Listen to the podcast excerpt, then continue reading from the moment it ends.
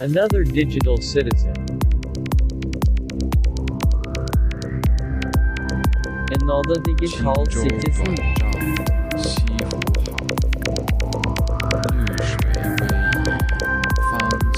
Another digital citizen. Another digital citizen. More topical than the fly on Mike Pence's head. We are another digital citizen. Hello, my name is Fro. Hi, Luke. Hi, Fro. Hi, everybody. Zoom, zoom. Uh, yeah, uh, Yeah. that fly is the most popular insect. Is a fly in? Yeah, a fly's an insect. Yeah. Most popular insect in the world right now, I think. I mean, it got its Twitter account. It was so funny. It was like, and, and, and the funny thing was that you and me were, were watching the vice uh, presidential debate together uh, because I was awake, uh, and uh, and you you were the first one that said, "Hey, look, look, look, look at his hair. There's a fly there," and yeah. I mean, that was maybe the most interesting thing about but uh, we'll talk a little about. Well, the fly has already been canceled uh, because it on it on its Twitch account it accidentally showed a little boob, and so the fly is the fly has officially been canceled. Um, I heard an interesting theory on why the fly stayed there for so long, Fro. I don't know if you've thought about this. Okay. Some people think that it got caught in the gel in his hair, and so it got trapped. Ah. That's why it stayed there so long because its feet were trapped in the gel in the hair, which would make a lot of sense actually. I think it's because Mike Pence smells like bullshit. Right. We, we there was a couple people talking about that. Do flies do fly have flies don't have feet? I just said he put his feet in his hair, but I don't think. Can you imagine a fly with like human feet? That is terrifying image. Now that I think about What do you what do you call it? Legs? Uh, yeah. No, in, on an insect. uh, Let's see. There's the thorax, the uh, appendage, maybe. I have no clue. Right. Uh, I have no idea. But speaking of feet, when you when you wash your socks, Fro, Uh-huh. do you, let's say you have a balled up sock that you wore. Do you turn it inside out to wash it, or do you flip it right side in? So like, do you? Okay. Let me let me answer that in, in, in, in a way that you will understand. I don't fucking care. Okay, you don't care. All right, because I always flip mine inside out because to me it makes Okay. sense that your foot is the dirtiest part touching the sock. Like your shoe isn't as dirty as your foot to me. Do you know uh, approximately how many days of the year I wear socks? No. So I have psoriasis uh, between my uh, uh, feet. Okay. Not, bet- not between my feet. That would be my penis, but What? How would that? Oh yeah, like between your legs. Right. Okay. right. But uh, between like my what do you call them? For fuck's sake, yeah. Did you say between my feet? No, Between your toes? Between my toes. Thank you. I was like, what? Are, where are you going? Penis? Like what? No, no. I have I. I have psoriasis between. I have psoriasis between my toes. Uh, something that means that I, I, I wear sock when I visit my dad. right.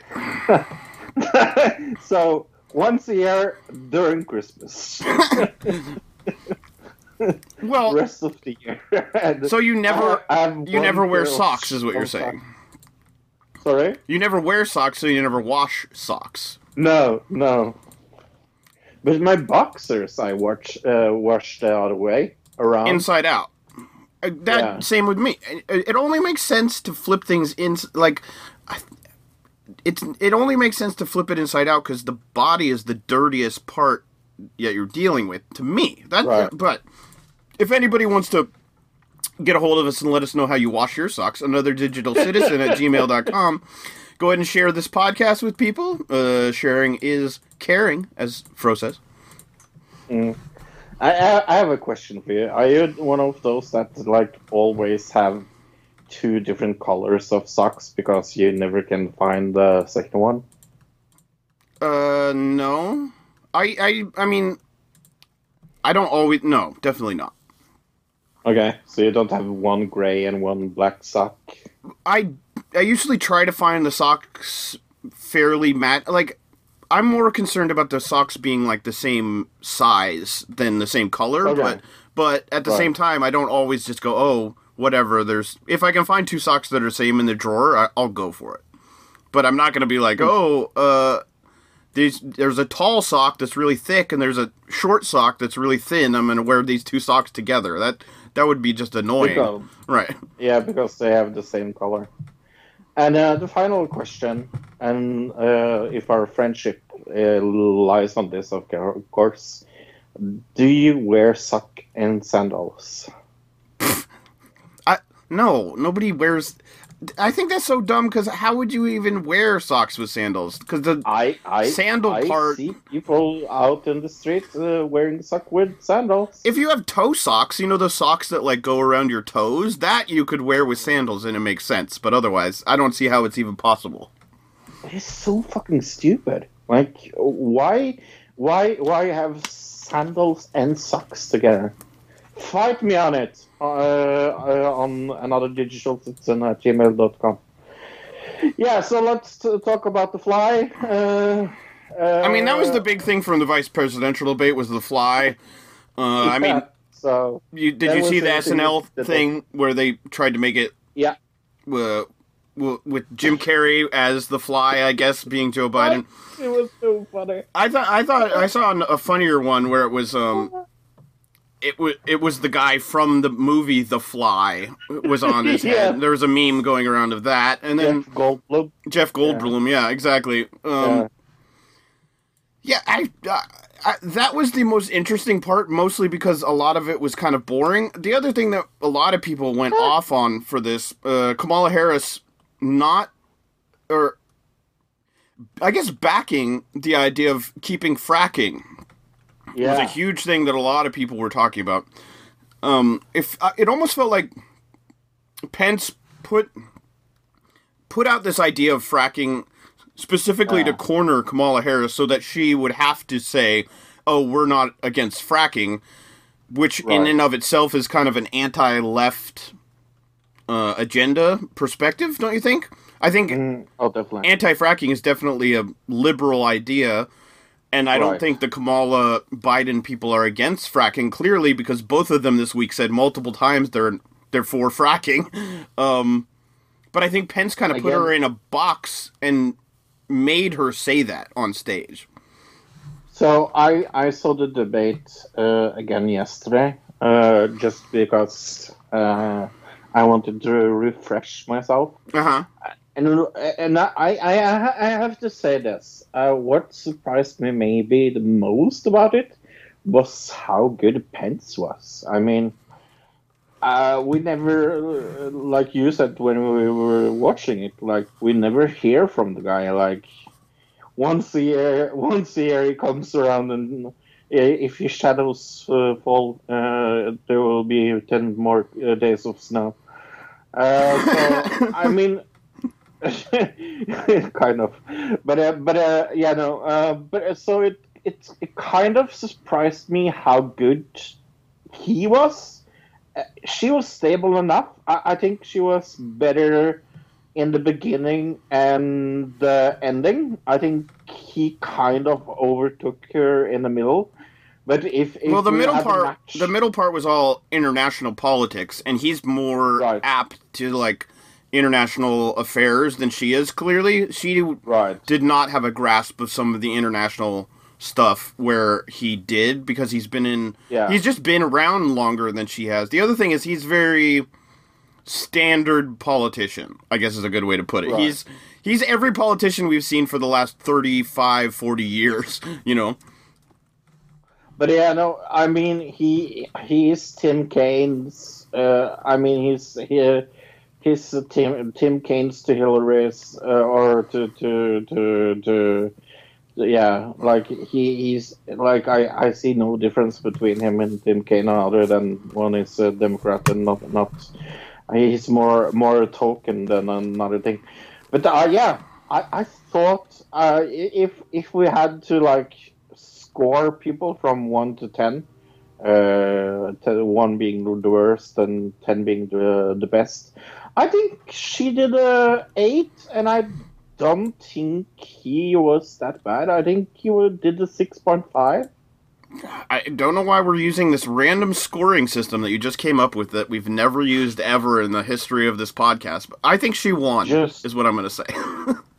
Just came up with it. Right. Um, on the- my tongue. I, I I think she yeah, no. won, but I think, like you said, she did really good at the beginning. She and then at the end, she definitely had control of the debate. But in the middle, where the international uh, politics came in, she definitely Yeah. faltered because she doesn't have as much of a grasp on that clearly.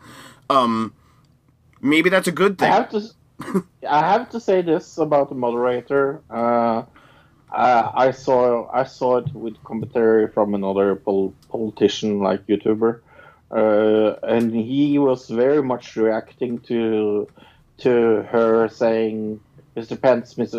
Uh, Mr. Vice President, my Mr. Vice President, my Mr. Vice President," all the time uh, when he was over time, and I mean, he interrupted three big times. She didn't interrupt him once, but I mean, uh, uh, comparing uh, comparing this to the first like real debate between uh, Biden and Trump, I have to say this was a much better debate all over.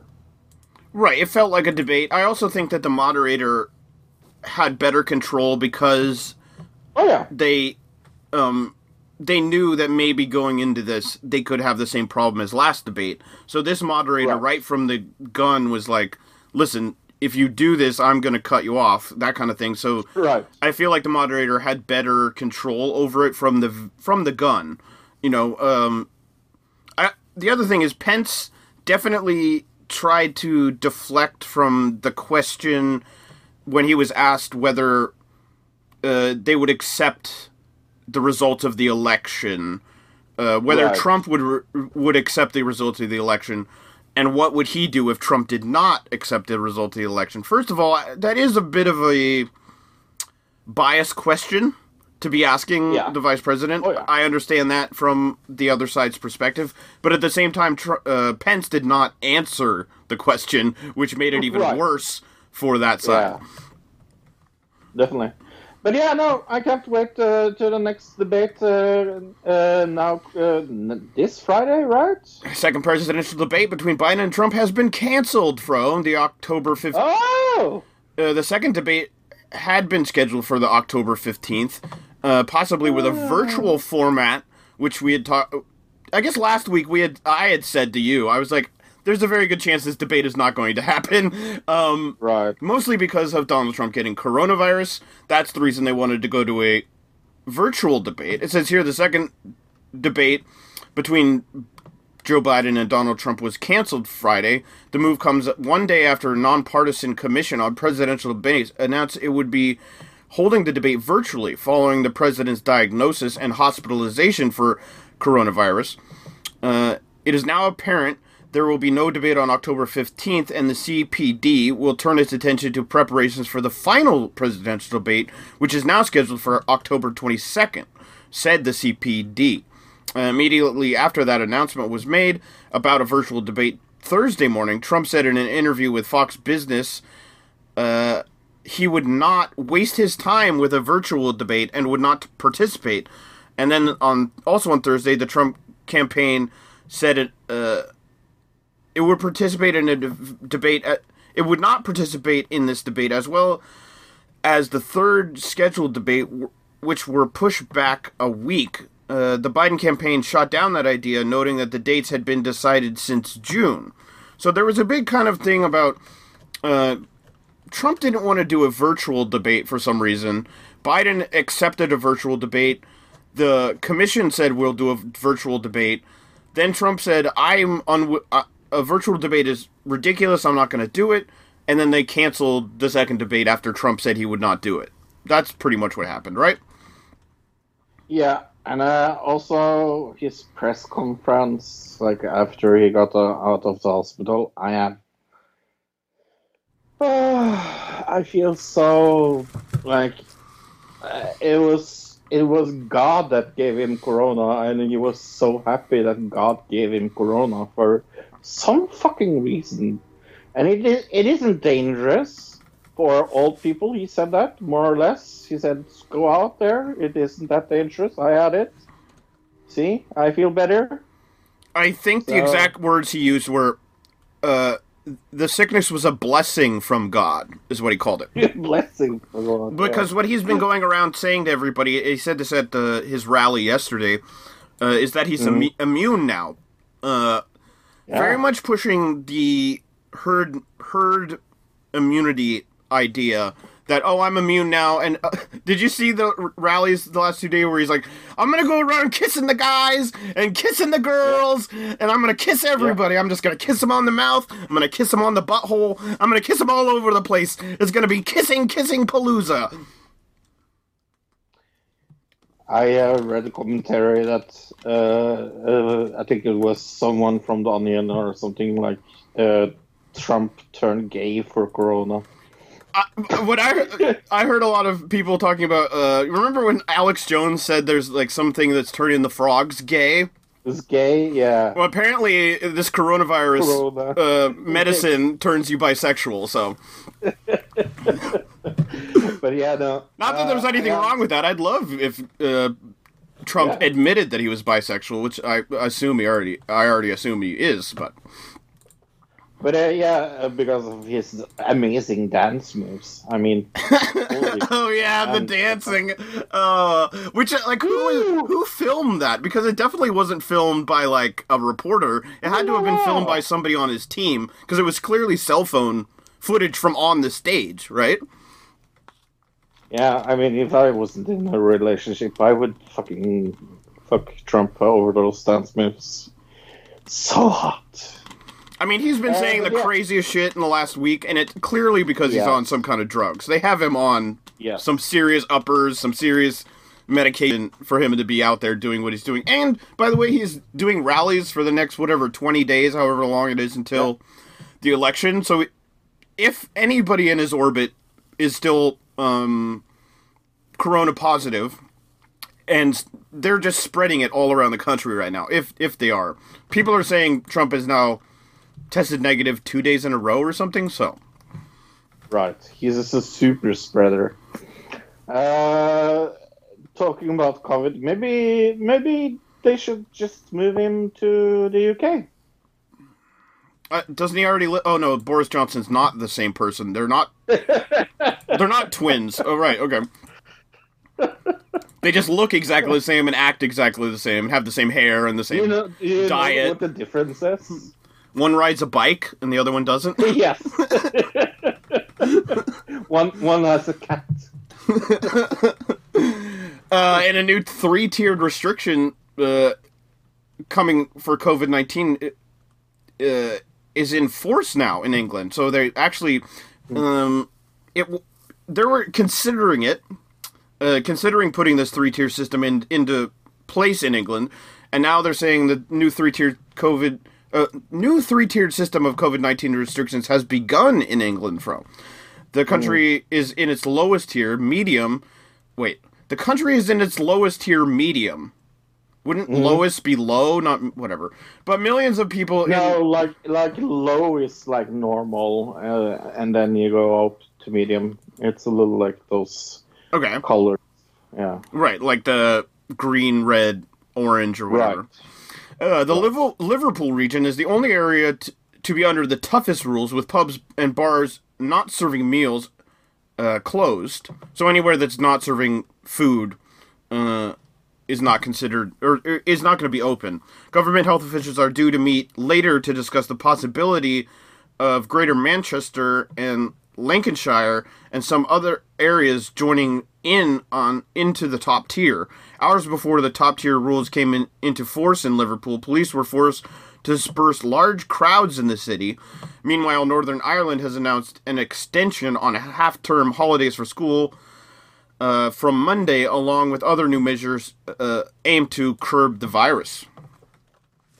Uh, breaking news: uh, Presidential uh, President uh, Emmanuel Macron said that they will uh, close the French capital between uh, nine at uh, uh, nine at uh, nine and open six uh, on uh, uh, in the morning from Saturday. So, 9 at night to 6 in the morning, the capital of France is going to be closed. Is that what you're saying? Yeah, yeah, and it uh, also uh, has will happen in other uh, French uh, uh, big counties. Right. Okay. Jurisdictions of some type. They're gonna. So France is also. I, what I'm seeing is Europe is seeing a second wave. Is what's happening right, Right. now. It is, Of course, America can't see a second wave because we haven't gotten out of the first wave. Uh, so yeah, we're way better. Then, no, the This- let me let me twist this like Trump would twist it. All right. This, uh, listen, Europe is in their second wave, bro. We never even had a second wave because we're just that good. We're so good. We're never gonna get into a second wave because we never left the first wave. That's how good we are. We're still in the first wave. That's how Trump would spin this. No, but yeah, no, Norway numbers are are increasing as well. So uh, getting higher. So yeah, no, I'm I uh, I uh, I'm getting more and more wo- wo- worried for my January plans. For to to be completely honest with you, but a lot can sh- change to then. So who the who the fuck knows? Yeah, a lot can change either way, though, is the problem. Uh, speaking Yeah. of coronavirus, J- China has joined the Co- COVAX Coronavirus Vaccine Alliance, which, of course, Ooh. we've talked about in the past because America is re- refusing to uh, join the COVAX Alliance, but China has now joined it. What do you think about that? Uh, that's cool. Uh, uh, that's good that they are helping.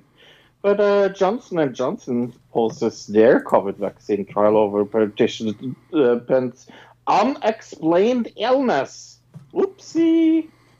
There's another one, another trial that's also uh, been paused just yesterday. Uh, so multiple vaccine trials are being paused now due to specifically unexplained illness. This isn't the only one. There are multiple of them now. Right. Uh, COVID virus survives for 28 days in lab conditions. That's interesting.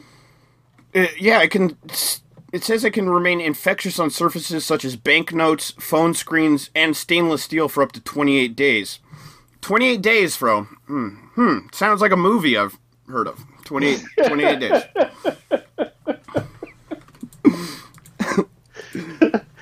it's a pretty good movie too. That's the worst part. Uh, yeah, um, and in Denmark, uh, minks uh, has gotten the coronavirus. Right, the animal, the mink, and like like Right. the ant. So, we're, what we're seeing here is that um, animals can contract the virus. It, uh, it says um, they've shut down a whole bunch of these uh, mink breeders, and they're killing. They're going to kill 2.5 million animals. Fro, that is really sad. Number one, because minks are adorable. Um, Right. But also terrifying because now we're seeing i mean we've talked about it in the past the idea of coronavirus going from humans to animals specifically Right. with the tiger in the zoo if you remember that Yes. Yes, I do. and now we're seeing that it can go to other animals the question now is can it go from these animals back to humans But do you know who's uh, extremely happy about this news uh, about the minks? who Cruella de Vil. okay She, she will get more coats. i don't think they're going to be able to sell the uh, fur the coronavirus fur? fur no i'm assuming they're going to have to so? No, I bet they have to burn all the bodies, Fro, because it's Oh. infected. Yeah. Use them as firewood then. Uh, Uh, experts uh, uh, warn of mass variation of rights as uh, contract tracing data collected in pubs uh, are sold on. Uh, Right, experts have warned of mass violation of rights after customer data uh, collected at the pubs and restaurants is being sold to third parties. Contrast tracing data required by the NHS, meaning in in England, and trace skims have been harvest have have been being harvested by te- tech companies and sold for money. So. I think we talked about this, especially when you guys in Norway got rid of your tracing app specifically for this reason. I mean, uh, tha- that's more or less the biggest reason why we got rid of it was because people were Privacy, right.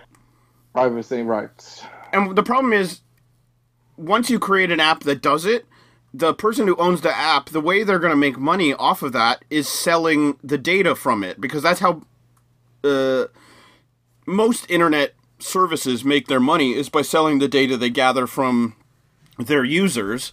And so it was inevitable that one of these tracing apps was going to do that, and I'm guessing more of these tracing apps are doing it, and we just haven't heard about it yet. I bet they got fifty million dollars for it. Uh, I bet actually more than that, but it's, you're probably right. Uh, do you know who else had a kind of a hard relationship with 50 million? Uh, Apollo's uh, Leon Black addresses his 50 million Jeffrey Epstein relationship. Apollo Global Management Inc. Uh, co-founder Leon Black expressed his regrets after being involved with Jeffrey Epstein. Uh, Black Aw. reiterated that he had turned to Epstein for financial matters such as taxes, estate planning, and philanthropy after a New York, New York Times report about the billionaire's relationship with Epstein. Uh, with the benefit of hindsight and knowing everything that has come to light about Mr. Epstein's uh, despicable conduct more than 15 years ago, I deeply regret having any involvement with him, Black said in a letter. The Times reported that Black had wired Epstein at least $50 million in the years after after he was convicted for soliciting prostitution from a teenage girl. It's almost like he's sorry because he got fucking caught and not because he's really sorry. my other thought is that I I feel like this guy may have been being blackmailed by Epstein. You know what I mean? As well. So That Uh, fits in with his name. right, I feel like I feel like almost bad for him, but not bad for him because he was being blackmailed. Right, clearly. Uh, the other thing that this shows us the thing that we've been questioning this whole time that a lot of people have been questioning any documentary you see about the epstein thing the big question is where did jeffrey epstein get his money from Right. where did he get it where did it come from why did this uh, other billionaire decide to just give him a mansion you know a million dollar mansion. He just like here's a house. You just go ahead and have a house. Why is this guy like oh yeah here's 50 million dollars for uh what did he what did he say it was for? Uh philanthropy and estate planning? I- i'm not really sure how that works but my guess is uh there's a whole network of people that are that are also just like this leon black guy who haven't been caught who also gave money to epstein and maxwell and everybody else involved I bet many of them are Russian spies. you know, I would not be surprised if there are some Russians involved in this whole uh, Epstein debacle. Yeah. It has to be because you know that uh, it's always the Russians' fault if it happens. Anything, anything at all happens uh, that could be uh, a little like bad. It is uh, Russia's fault. Hey, let's talk about Norway. Uh, Norway blames Russia. Hey, uh, for cyber attack on Parliament. Norway has blamed Russia for cyber attack on the email system in the Norwegian Parliament in August. Foreign Minister Ine Eriksen Søreide called, called it a serious incident affecting country's most important democratic institution. based on the information available to the government, it is our assessment that Russia stood behind this activity, she said, without giving any evidence. Hmm. Hmm. Strange how, how, how you just say it's Russia without any evidence. Hmm. I- It's almost like I have heard this story before or something. Hmm. uh, Moscow has rejected the claim, calling it uh, serious and willful provocation. Uh, Ms. Soreide said in the statement that Norwegian security and intelligence service were cooperating closely to deal with this matter at the national level. In response, Russian embassy in Oslo hit back with an unacceptable announcement saying that there's no evidence has been presented. Millions of cyber attacks are annual committed by abroad against Russian state internet resources. But this does not give us the right to incriminately blame authorities of the countries of that uh, of the possible origin, the embassies added. Guess what? I fucking agree. Right. So what Russia is saying is they're saying, sure, somebody from Russia may have hacked your thing, but that doesn't mean that the Russian government did it. Ah, I have met her actually many, many, many, many years ago before she got married. Oh, really? Okay. Is she? Did Yeah. you like her? Did you? What? How was the Yeah. interaction? Yeah. Okay. Uh, I, I, I uh, was a varastyremedlem, as they call it. Ooh, say that ten times okay. uh, uh, I was in in uh, the Norwegian like uh, uh, uh, uh, uh, Uh, uh, uh, what do you call it when people like work together? For example, on in Amazon, if you were like workers, union, union, youth union in Norway. Thank you. It says here in a report uh, earlier this year, Norway's military intelligence agency warned that Russia is trying to fuel discord in the country through so-called influence operations aimed at weakening public trust in the government, election processes, and the media. So, this is like the same like line that we've heard about from the U.S. for five years, and now all of a sudden the No, Norway. Norway's Yeah. doing it, and it's just strange because five years ago is when we reported here that the U.S. started bringing troops into onto the border of Norway and Russia. Right.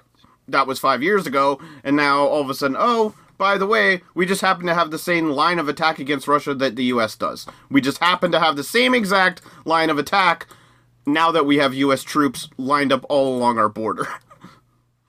I really, really, really want people to go out of their way and see Wag the Dog. Wag the Dog is one of the most amazing movies I know of when it comes to politics. Like Wag the Dog is all about this, like eh, about how how people dilute one thing when when it, it is about other things, and I feel like I'm not going to say this for 110% like, oh, I am 110% sure of this, but it feels very much, for me, it feels like this is kind of a Biden help from Norway? A in what? A way? Yeah, I'm putting on my tinfoil hat here. I don't. I didn't understand. A a what?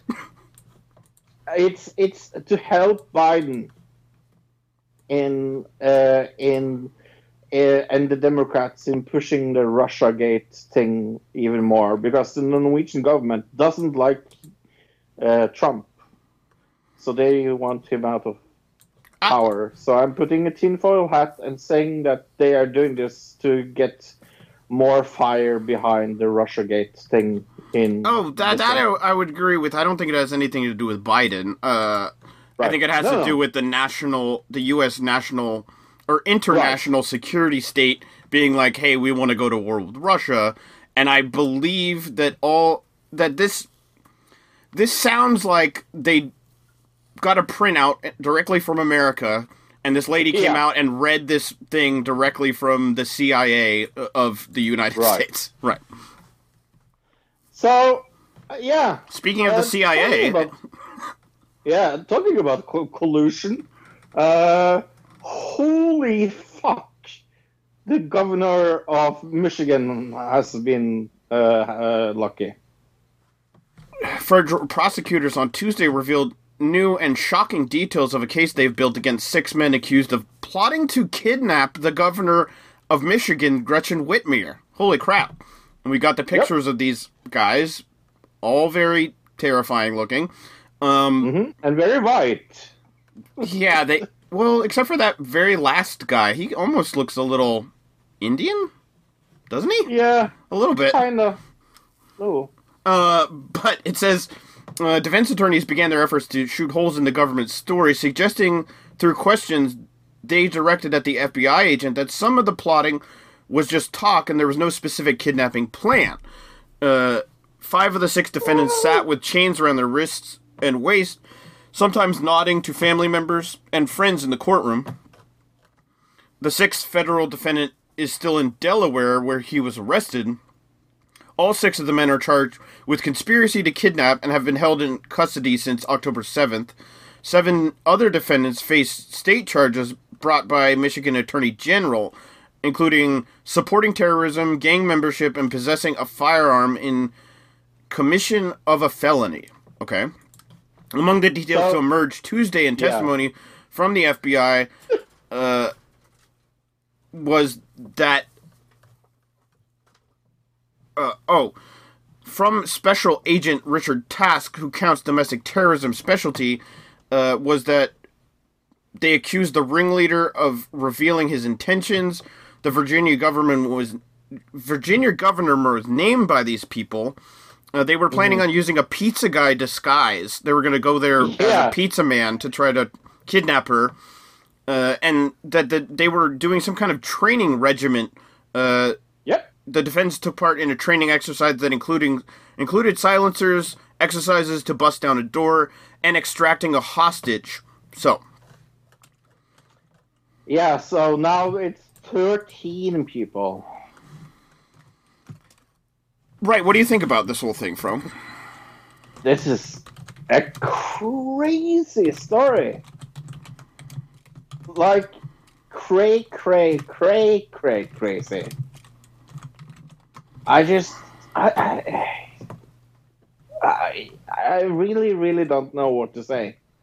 If this is true, and I do think it's true, it is one heck of a stupid plan.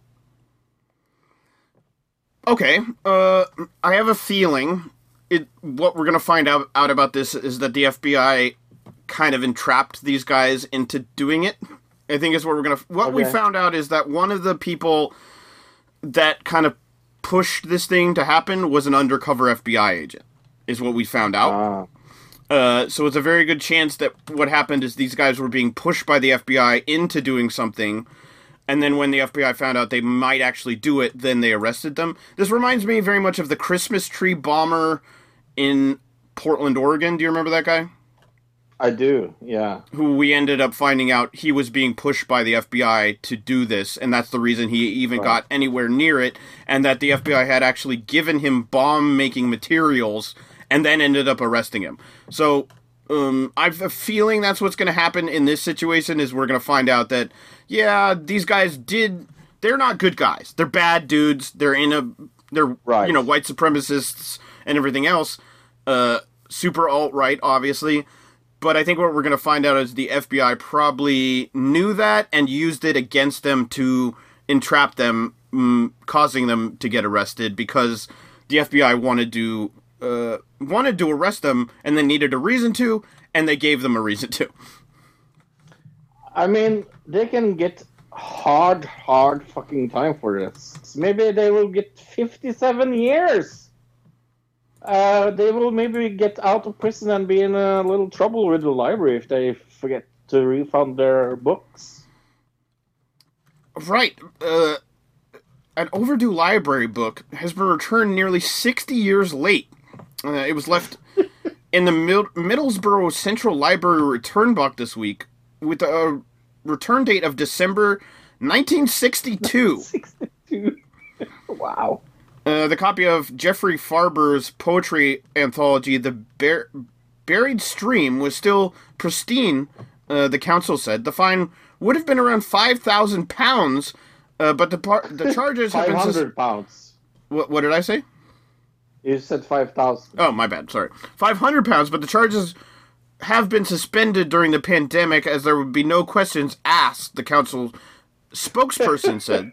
The identity of the bar- borrower has is not known. Uh, wouldn't you I guess maybe they just don't have it on record anymore in the computer system or something. Yeah, I don't think there was a very hardcore computer system over her who rented books. In 1962? No, I don't think there was computer system in 1962. Uh, the librarian said they were grateful to to the anonymous person who returned the book and uh, returned the book to us as it has been added back to our stock and placed in the reference library for future generations to enjoy. Yeah, he urged anyone else with overdue books to return them while the library was not imposing fines. Would you? Would you kind of like uh, if you found a book, like you had overdue it fifty-seven years? Would you like? I I I would I would keep it in my family. Uh, I have a feeling I probably have a book from the library somewhere in my stash of books, probably. Luke. It's probably true, though. I mean, how much could this book possibly be worth? Like, let's see, what's the name of it? The Buried Stream. What's the Buried Yeah. Stream? I'm gonna look it up on Amazon. worth. Yeah, how much is this book actually worth? You know what I mean? Because like, it can't be worth 500 pounds. Right. I I would guess. Uh, okay, I'm going to guess a price uh, out of my ass. Okay, I'm, I'm I'm looking at the to collector's edition, just to let you know. Okay. Uh, collector's edition, forty pounds. Three dollars and thirteen cents on Amazon. They're far away. yeah. and that was for the hardcover, by the way, not for the soft cover. yeah, Right. yeah. But yeah, yeah, the story makes it uh, a little more uh, worth it. Right. I just wonder if the person, like, who was the person that returned it? My guess is it was like somebody, somebody's Some relative passed away, and they were cleaning out their house, and they found the book, and th- that's probably what happened. Yeah. Yeah. Well, uh, maybe you can vote for the book because it will be, definitely be a better president than Trump. And then again, anybody could be a president. I, I was just trying to think if a book is. Can a book be a citizen? Because you have to be a U.S. citizen to run for president. Could the book run for president if it's a U.K. citizen? Can a book be a citizen of the country? Mm. I, I feel like any book that Stephen King writes is a citizen of your Maine. Because every fucking book he writes is from Maine, so. But uh, talking about uh, Canada presidential uh, candidates you can vote for, uh, there's a new presidential campaign out uh, for everybody's fucking favorite uh, presidential candidate, uh, Kanye West. Remember that? Jay Aubrey documentary about Kanye? Like way before any of this presidential stuff, where he was saying, "Oh, I, I think Kanye has gone a little off the end, the deep end, because of his religious uh, affinities, his his religious views." And that Jay Aubrey documentary was like, maybe he's just acting this way because now he's really, really religious. Well, let's check out this presidential campaign ad from. In three, two, one, play. America. What is America's destiny? America. What is best for our nation, our people? What is It's a black and white American flag. We have to think about all these things Mhm. together as a people. He's clearly reading Contemplate our future. off a piece of paper Live up right to off our screen. dream. We must have yes, because We as his a people eyes moves will like that. revive our nation's commitment to And he's not looking at what the our camera, Constitution obviously. calls the free exercise of religion, including, of course, They could, prayer. like, he could have afforded a teleprompter that it would allow him to look right at the screen, but are called to a greater Right. purpose than ourselves. We are not only a beacon to the world, but we should be servants to each other, to encourage each other, to help each other, to lift up each other. firefighters and that we people may plant prosper a together. gardener of We a greenhouse randomly. What? With the sure knowledge Just a, a random doing know, river, somebody doing doing the right dishes. What do these things have to do with what he's talking about? By building stronger families. I have no fucking clue. Families are the building blocks of society, of a nation. By turning to I feel like they just bought we will be stock, the kind of nation like B-roll, kind of and just added it God intends us to be. I am Kanye West, and I approve this message. Yay! Vote Kanye Vote West. West. Right in Kanye West. Uh, will you? No. I did get my um uh voter pamphlet thing, like the the the packet that shows you, oh, this are, these are the people you can vote for. This is what they believe in, whatever. But I haven't actually received my ballot yet. But I'm assuming it's going to come very soon. I'm going to guess that as well. Um, yeah, now this, I, if if you thought 2016's election special we had was kind of interesting, I promise you we'll we'll do something like that this year. I don't I think you understand what's happening in America, Fro. Like we can't, we cannot do the same thing we did last year because I know. I the know. results are not going to be in like till a week after. Like we're gonna, we're the election's gonna happen on Tuesday. We're gonna watch it together. More than likely, Mm-hmm. nothing's gonna come out of it. Wednesday, we're gonna talk about it and be like, "Oh, we really don't know who won." This is my guess. November fourth, me and you are gonna be on the podcast saying we have no idea who won. And then the next week, uh, a week after November fourth, we're gonna we're gonna report on who actually won the election. That's my guess. All right. Uh, my guess is that uh, Trump is going to be in the lead in the end of the night because they haven't counted uh, the postal votes, and then he will come out and say he won, and then uh, we will say that he said that he won the day after.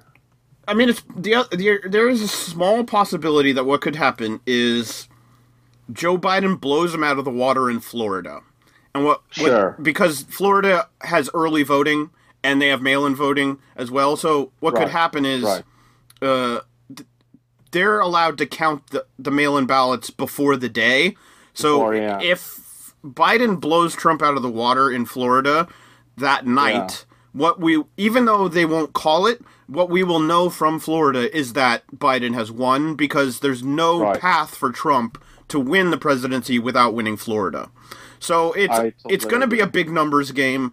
Uh, I don't think anybody should take Trump lightly because of No. everything they're going to try as far as um, disrupting the polls and everything. I mean, have you seen the Right. lines uh, around the country for the polls? Yeah. Like twelve people waiting in line for twelve hours to vote. It's ridiculous. Yeah. And it's especially, uh, of course, in black communities, there are less voting polls than white communities and things like that. Yeah, So, it's, yeah. it's more just to do with class. Like uh, places that have less money, uh, they don't give them as much access. It, it, it really Right. just comes down to that. Yeah. America, America, you will be maybe fucked.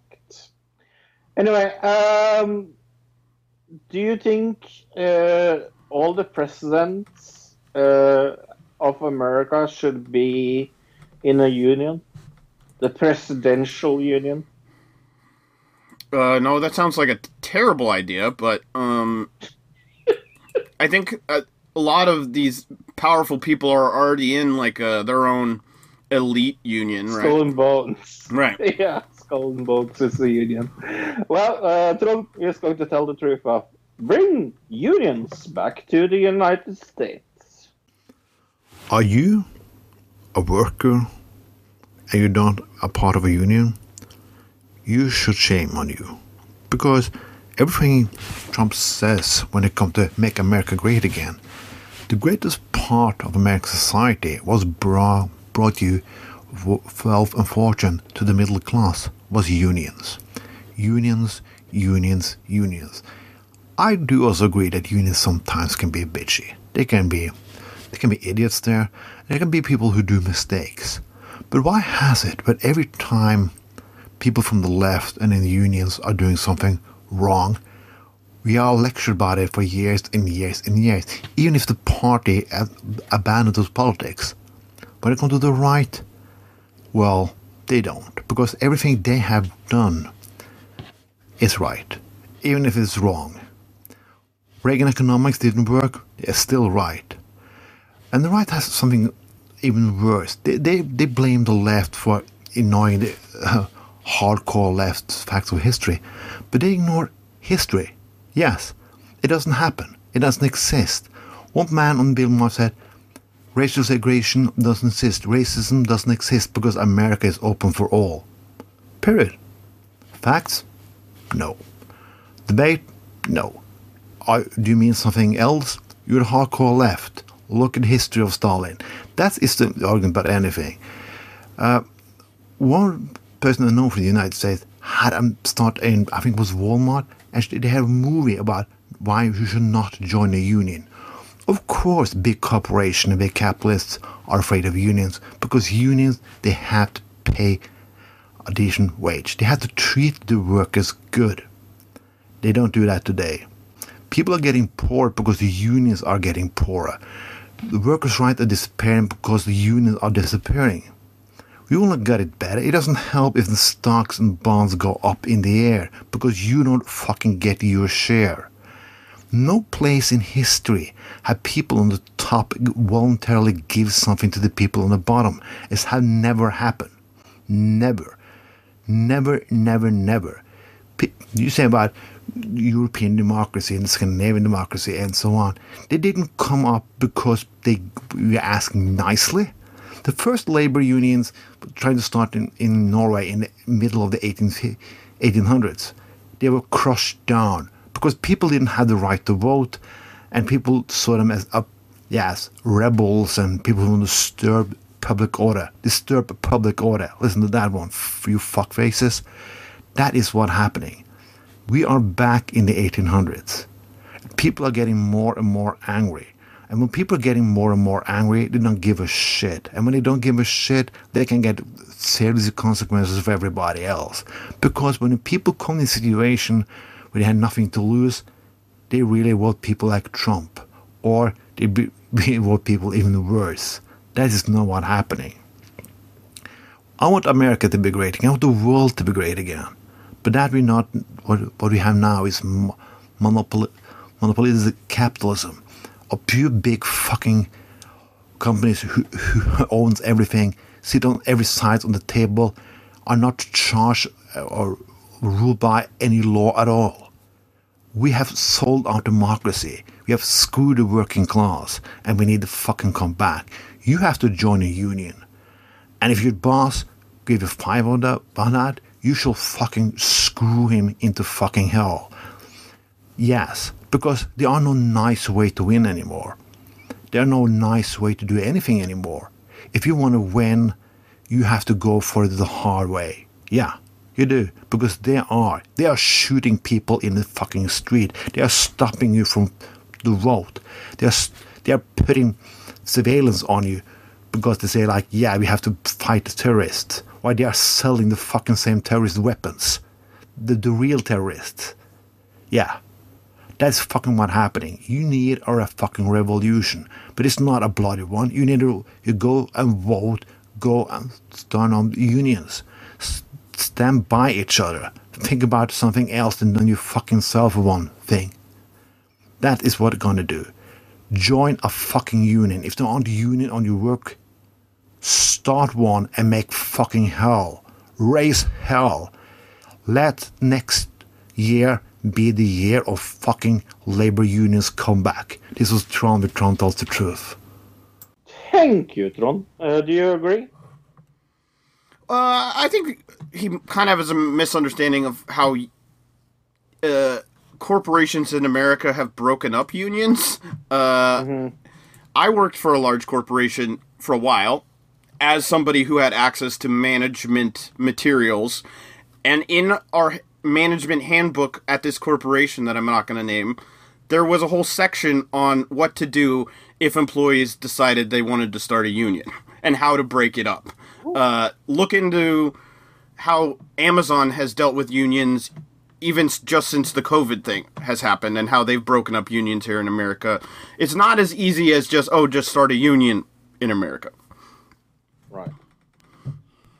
Uh, okay. Uh, hey, uh, do you want to f- uh, email us? Guess what? We have an email address. I think it's another digital citizen at gmail.com. Uh, we are on Twitter at podcastadc at podcastadc.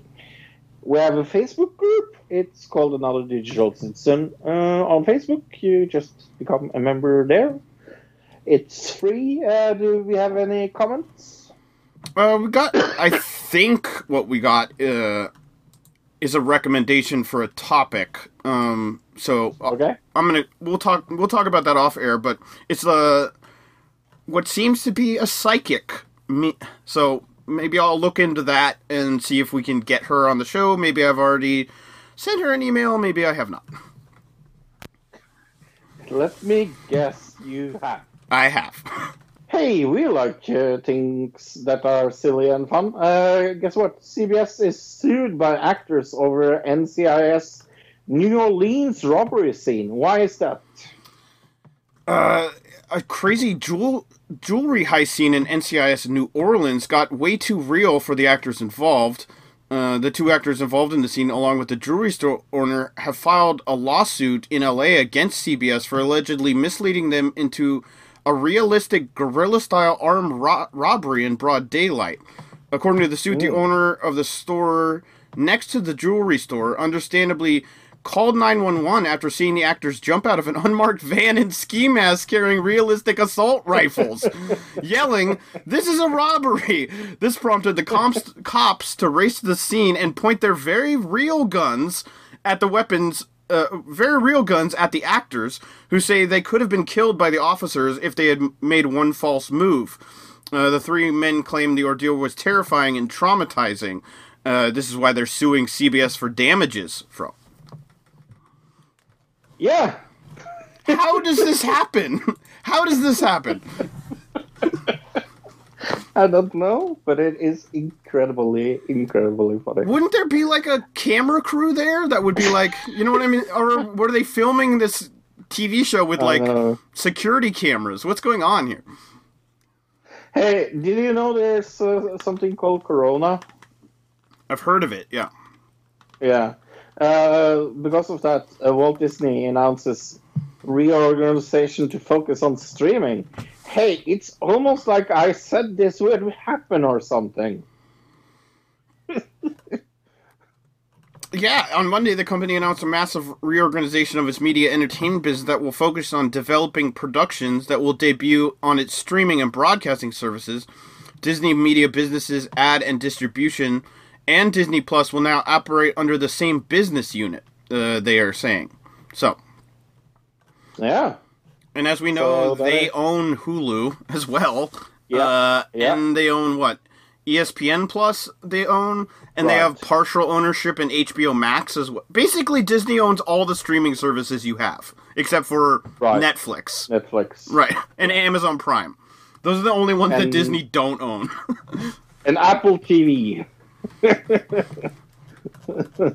right, but who uses Apple who who uses Apple TV? I was just going to say because we so much care, care about Apple TV nowadays. yeah, people have forgotten that uh, that even exists, I think. I mean, if you had if you had to pick less su- successful streaming uh, service, Quibi or Apple TV? Uh, probably Quibi, just because they spent so much money on it. Yeah, Yeah, they put way more money in Quibi than they got out of it. Where Apple, they kind of got a little bit of something with the whole um, uh, the origin, the initial launch of it. They had a, a fairly good turnout, but that was before all these other streaming services started to pop up. Right? Uh, they were kind of the first one to take on Netflix and Amazon. So Hey, do you know what, how I know it's almost Halloween? how? Uh, there are so many new Halloween shows coming to TV that I'm almost exaggerated uh, and stuffed with it. Let's talk about the show that I said, and I quote. Uh, uh, I, I quote everybody and said, "Hey, on Friday I will be busy because I'm going to watch The Hunting of Bly Ma- Manor because that is going to be one of the best series I have seen this year." Guess what? It wasn't. Yeah, this came out as well as the new season of Haunting of Hill House, right? No, this is the new season of Hill uh, Hunting of Hill House. Oh, I thought that. Oh, okay. I thought that. It, oh, so it's just like a spin-off? Okay. Right. Uh, it's an anthology series. Again, like well, more more more than that. Uh, uh, each season is a new new uh, new place. So, like uh, like uh, American Horror Story. Right. Okay. Like, so one season is about one thing. yeah. So this is the hunting of Bly Manor. Uh, I, I found I found a thing in the Guardian. I love the Guardian, by the way. Uh, uh, and a girl there uh, that uh, writes movie reviews, and she says in the in the end of of her review, she says, "Anyway, if you're all up for a relatively plotless bit of atmospheric. Enjoy your time at Bly Manor. Fans of Hill House will hope to return to a spooky form next time. This for for fuck's sake. Like this is isn't this is isn't horror. It isn't the horror show anymore. Like the first two episodes I was like, eh, this is atmospheric. It's like it's it, it's okay. The two, two next one, I was like, is this a thriller? And then the two next one, uh, six and yeah, uh, five and six, uh, it's all all of a sudden a, love story. And seven and eight, I won't spoil because people haven't seen it yet. But but it's like it is so slow, it is so trite, and it is one of the worst. Well, I had very, very, very high expectations, and none of my expectations were met. Other than that, it is incredibly beautiful, very good shot, but I don't fucking care because nothing was going on for eight uh, uh, episodes. Like there were nothing going on, like at all. All right. What about a So boring. score?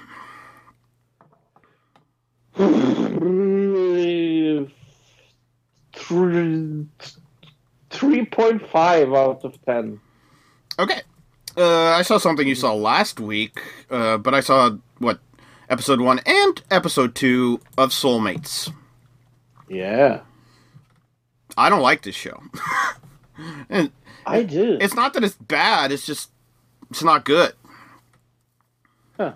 The first I- episode is way better than the second episode, which I think you disagreed with me about. oh, oh, yeah, yeah. I think The second episode is complete garbage.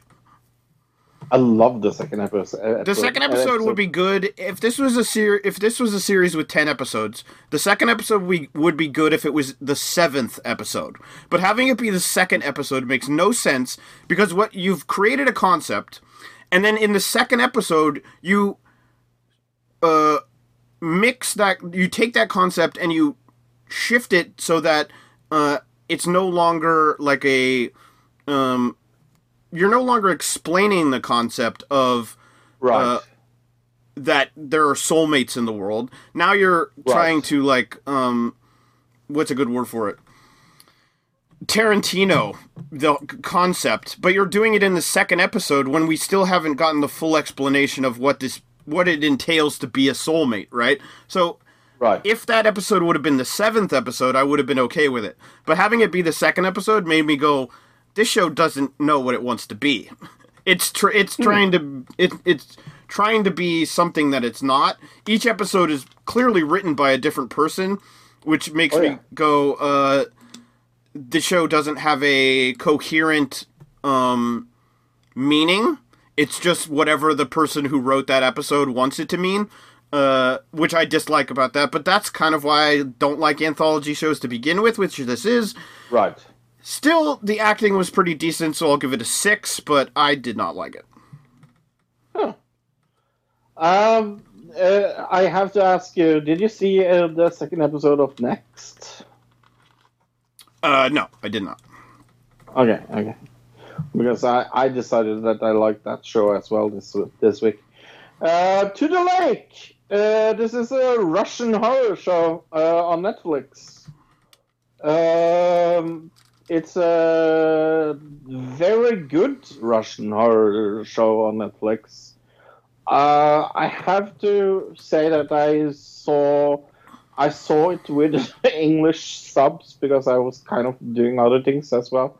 Um, the translation is uh, totally okay. Uh, but I I really liked acting in this. I really like uh, uh, probably uh, everything about this. I really uh, enjoyed the the child acting in this. is actually very very good. Uh, I think this is mm, one of my favorite horror shows of the year. I'm going to give it a seven and a half. Okay, I saw a show on what was this on NBC. Uh, I don't know what to call this show. Um, drama, I guess I'll call it. Uh, it was called Connecting on NBC. Okay. Uh, this is a COVID nineteen Zoom show where everything is done. All the the whole thing is done with Zoom, uh, right? And it's a bunch of friends talking to each other over Zoom about what's going on, and it feels out of it feels completely out out of date because they're talking about COVID in a way where we would have talked about it six months ago, probably when they made the show, right? But it's not relevant to now because of how people are not treating COVID the same way they did six months ago, if that makes sense. Uh, it has a bunch of good actors that you would know in it. Uh, uh, Parvesh Cheena, you would know him. Uh, it- there's a there's a few people in here you would definitely know. The show itself, though, being like a show based on people talking o- to each other over Zoom, is really not good. Uh, poorly done. They try to make it interesting in a way where uh, they are describing each person's um, life and how how they're getting along now that they're stuck at home or whatever. And then what in the end of this first episode, the last character comes onto the Zoom Zoom call and it it's a doctor in New York and she goes on to talk about oh how hard her life is when all the other people on the Zoom call had been talking about, oh, I have to be around my kids all the time, I have to do this or that. But then the last person to come on the call is a doctor saying, oh, I have to decide whether people live or die. Um, in that sense, it was incredibly outdated, even though it's probably it was probably made a few months ago. Uh, I'm going to give it a 3.5. Ooh. Do not recommend. Uh, I, s- I saw the cabin with Bert Kreischer. Is that his name? yeah, I like him. He's funny. Shirtless Uh, guy, right? Yes, the shirtless guy. Uh, this is him going to the cabin with some celebrities. Uh, uh, for example, Caitlyn Ken- uh, Jenner is in one of the two first episodes. I don't really like him. Uh, I have never liked him, uh, but I actually like this show. Uh, this makes him seems like a very like normal human being. What is the show? Uh, The cabin. No, what is what Bert- is the show about? Oh, All you said was uh, it's him and he goes to a cabin with celebrities. I don't know what that means. Well, he uh, he his his uh, wife is worried that he can't like. Is this a uh, sitcom? Is this a interview show? No, is it's this a reality, show? reality sh- Reality, reality show. show. Okay. Yes. So his wife is worried that he can't balance like uh, uh, being him and and uh, have a normal life and like uh, things like that. So sh- she has sent him to a cabin to be alone and reflect, and in- instead of that, he is uh, smoking marijuana and things like that. And I really liked it. it it's it it, it, it is uh, twenty something minutes and. Uh, it's perfectly fine. I I give it a six. Okay. Um. I laughed sometimes. Twitter seems to be doing something completely crazy right now, by the way. I'm seeing a lot of journalists being censored right now. I'm just going to point that out. I don't know what's going on, but I'm seeing it happen right now. Um, another show I saw Phantom Signals on the Science Channel, bro. I saw this as well. Did you? Yes. It, this was a very Discovery Channel show. It was incredibly, like, the most boring kind of put together. I wouldn't say it was boring. There are interesting things in this, right? It is. I But mean, it's very Discovery Channel, not very well edited, very standard like uh, monologue over the top of kind of found footage stuff. Um, Right. This is the show itself is about phantom signals, meaning uh, radio broadcasts that came from somewhere and they didn't know where they came from, right? Right. So the first thing they talk about is uh, the cosmonaut who went up into space, and you they could hear him for like a few seconds until obviously he died. Um, but then they did another one about uh, Ghost Tape Ten, which is not really a phantom signal when you think about it, Mm-hmm. right? Because No, definitely not. yeah, it's it it was very well known that it happened. So I don't know why Oh, yeah, that's yeah. considered a phantom signal. Right. I was almost expecting them to have an episode of Lucy Ball. You have heard about that, Lucy Ball? Hearing voices in her t- tooth. In her teeth, right? I've heard about that. Yeah. You know, I thought it was very discovery discovery the uh, the show. I agree. Uh, I am not going to bother to see more than the two episodes I saw. Uh, I give it a three. Oh, you saw two episodes? I, I could only find one episode of it. Maybe, uh, well, I did w- watch it earlier in the week, so there possibly was on one out later in the week. When, uh, but I, I, I think I saw two. oh, okay. Um, yeah, I'm, I'm pretty sure. I just couldn't. I it, I didn't find one when I was watching it. I guess Yeah. is my point. Okay. But, uh, yeah, it's not a show that you're like, oh, I really have to see more of this because it's so good. No. Exactly. What score did you give it? I'm gonna give it a four. Okay. Hey, look, are you a 16 year old girl? I don't think so. Okay.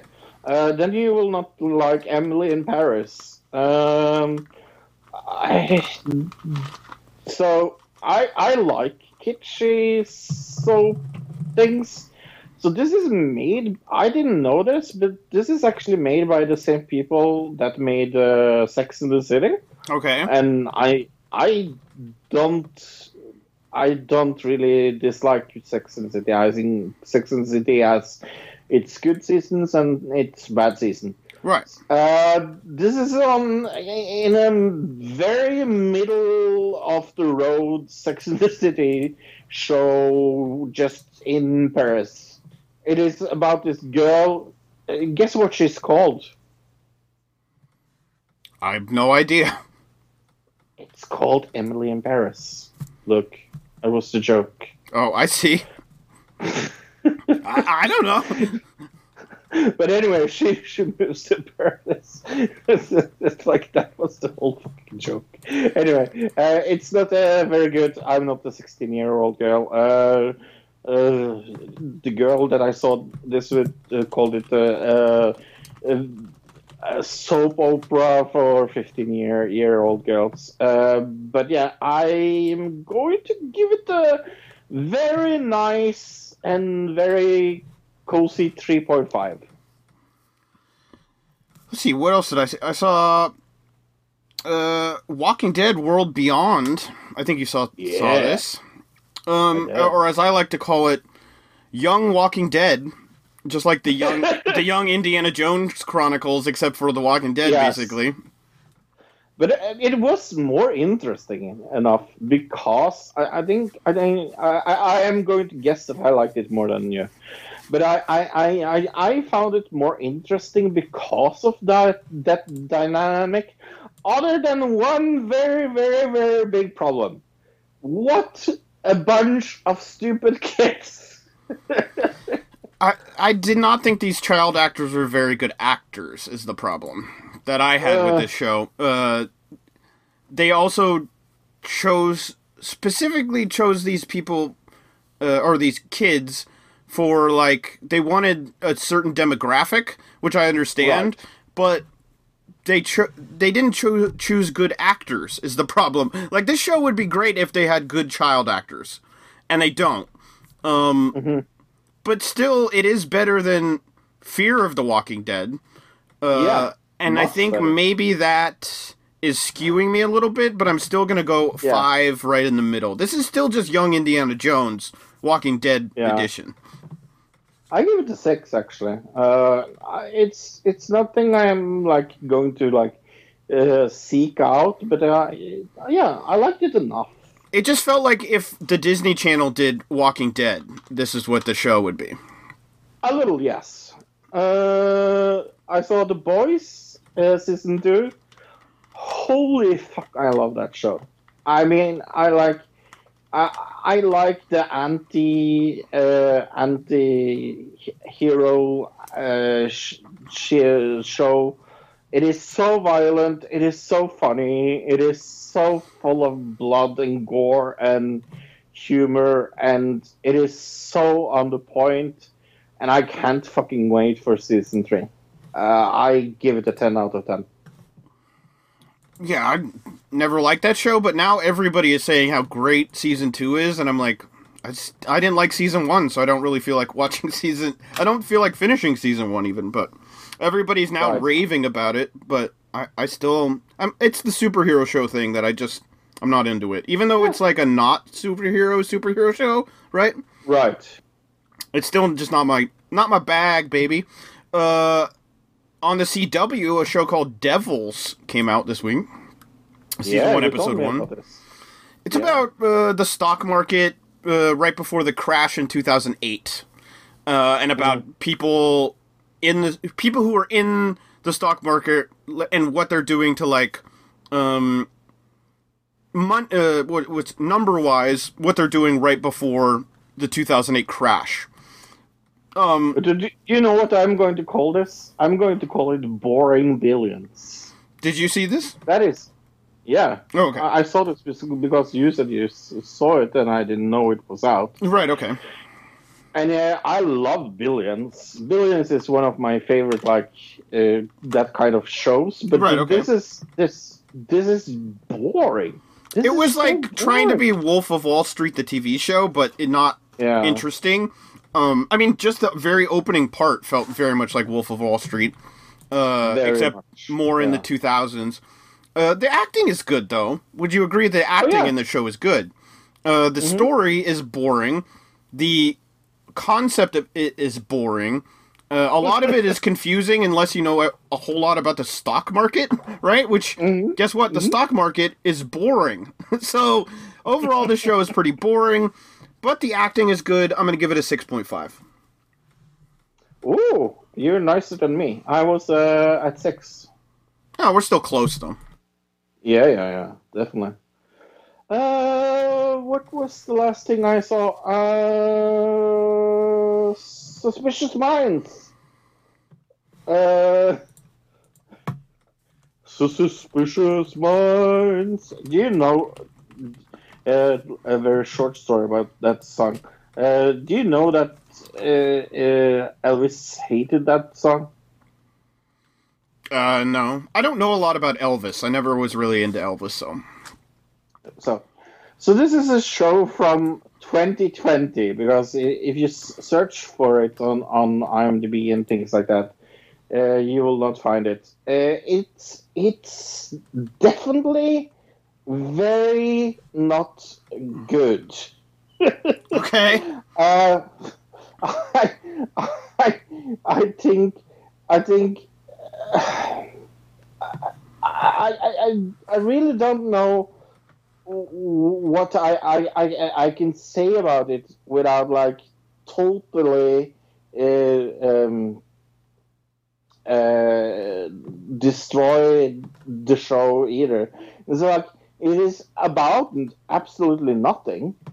Uh, I felt like I was watching nothing, and I have I have to uh, uh, say that this is murder murder porn, uh, and it's bad murder porn. It's like uh, because it's like we meet the family, for example, that has lost uh, their son, a tra- tragic story, and it's very much like. Uh, uh, uh, we have like voiceover like telling us was it the brother was it the sister or even was it the dad Oh, so it's like a And thing where you're supposed to solve the murder thing. right. Okay. and it's like it's very clear who the family thinks has done it. And then you find out it is what the family said in the f- first two minutes. It was that killed her. Like it is so incredibly boring. I give it a one All right, the last thing I saw, which I know you saw, so I don't know how that was the last thing you saw, but Trickster on what? oh yeah CBC Canadian Broadcasting. So this was a Canadian show, Trickster, uh, about a kid whose life is not easy. His mom is what? Uh, she's not well, I guess, uh, but kind of also just a drug addict, alcoholic. Uh, she doesn't really care about herself enough to care about her own kid. Uh, he's also what a drug dealer, but he's doing, but he's also doing really well in school, trying to hold down a job. And then this guy shows up and is like, "Your mom owes me a few thousand dollars. If you don't get me that money, I'm gonna kill kill your mom." So he has to find a way to get this money uh, as soon as possible, right? Uh, but this it's not really about that because this is more like a sci-fi show where a mysterious stranger kind of turns his life upside down. That's why it's called Trickster because this is uh, all based in um in what Canada, but in uh, like a indigenous part of Canada where like uh more native Canadian people are living, right? right Or at least So, he, him and his family are, and then there's you know kind of the white rednecks around them as well. F- full disclosure i've seen i i i knew about this show because i have read the books so this is based on a series of books Okay, uh, I, I think the books are okay. It's very uh, youth no- novel. well, I mean the it- trickster uh, concept is an old folklore of Native American and Native Canadian uh, folklore. Trickster is like Oh. the coyote. Coyote in Native American fol- folklore is he's called the trickster because he's like Yeah. uh, the folklore is that he like he goes around and steals babies and does things like that. Uh, the trickster is a folklore of Native American culture, and that's where this concept comes from, right? So, okay. I didn't know that. right. So, did you like this show? Uh, yeah, I loved this show. I thought it was really good. At least the first episode. That's all I've seen of it, right? Uh, but n- maybe I liked it more because I know the folklore of the Native American history, and that that had a lot to do with it. Uh, the idea of the trickster in in folklore. Uh, so if you didn't get that, maybe you didn't like it as much. But to me, the show did a really good job of getting me hooked in the first episode to go, oh, what's going to happen next? because we still, even after the first episode, don't really know what this trickster is up to, right? Right. Uh, and it also the acting was very good. The drama was incredible. I mean, the very first scene is the mom coming out of nowhere to kill this guy's dog, right? And that made you go, "What Right. the fuck is this show?" Uh, so overall, I gave this a nine. Wow. Uh, do you know what this reminds me of? It reminds me of uh, that uh, Nordic show that I, you liked and I didn't, uh, where the guy has uh, uh, is the son of Thor and has like magical powers, kind of. Uh, it's kind of like that show, if you remember that show, that uh, he has lightning out of his hands. No, I don't remember that. You remember that? Okay.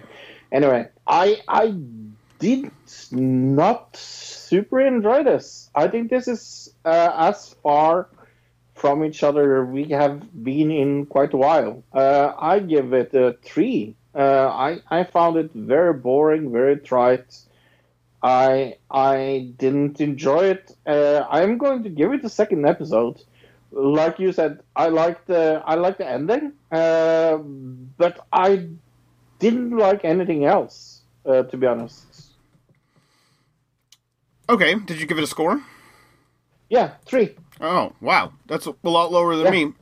I, I think this show has potential. I think the acting was really good.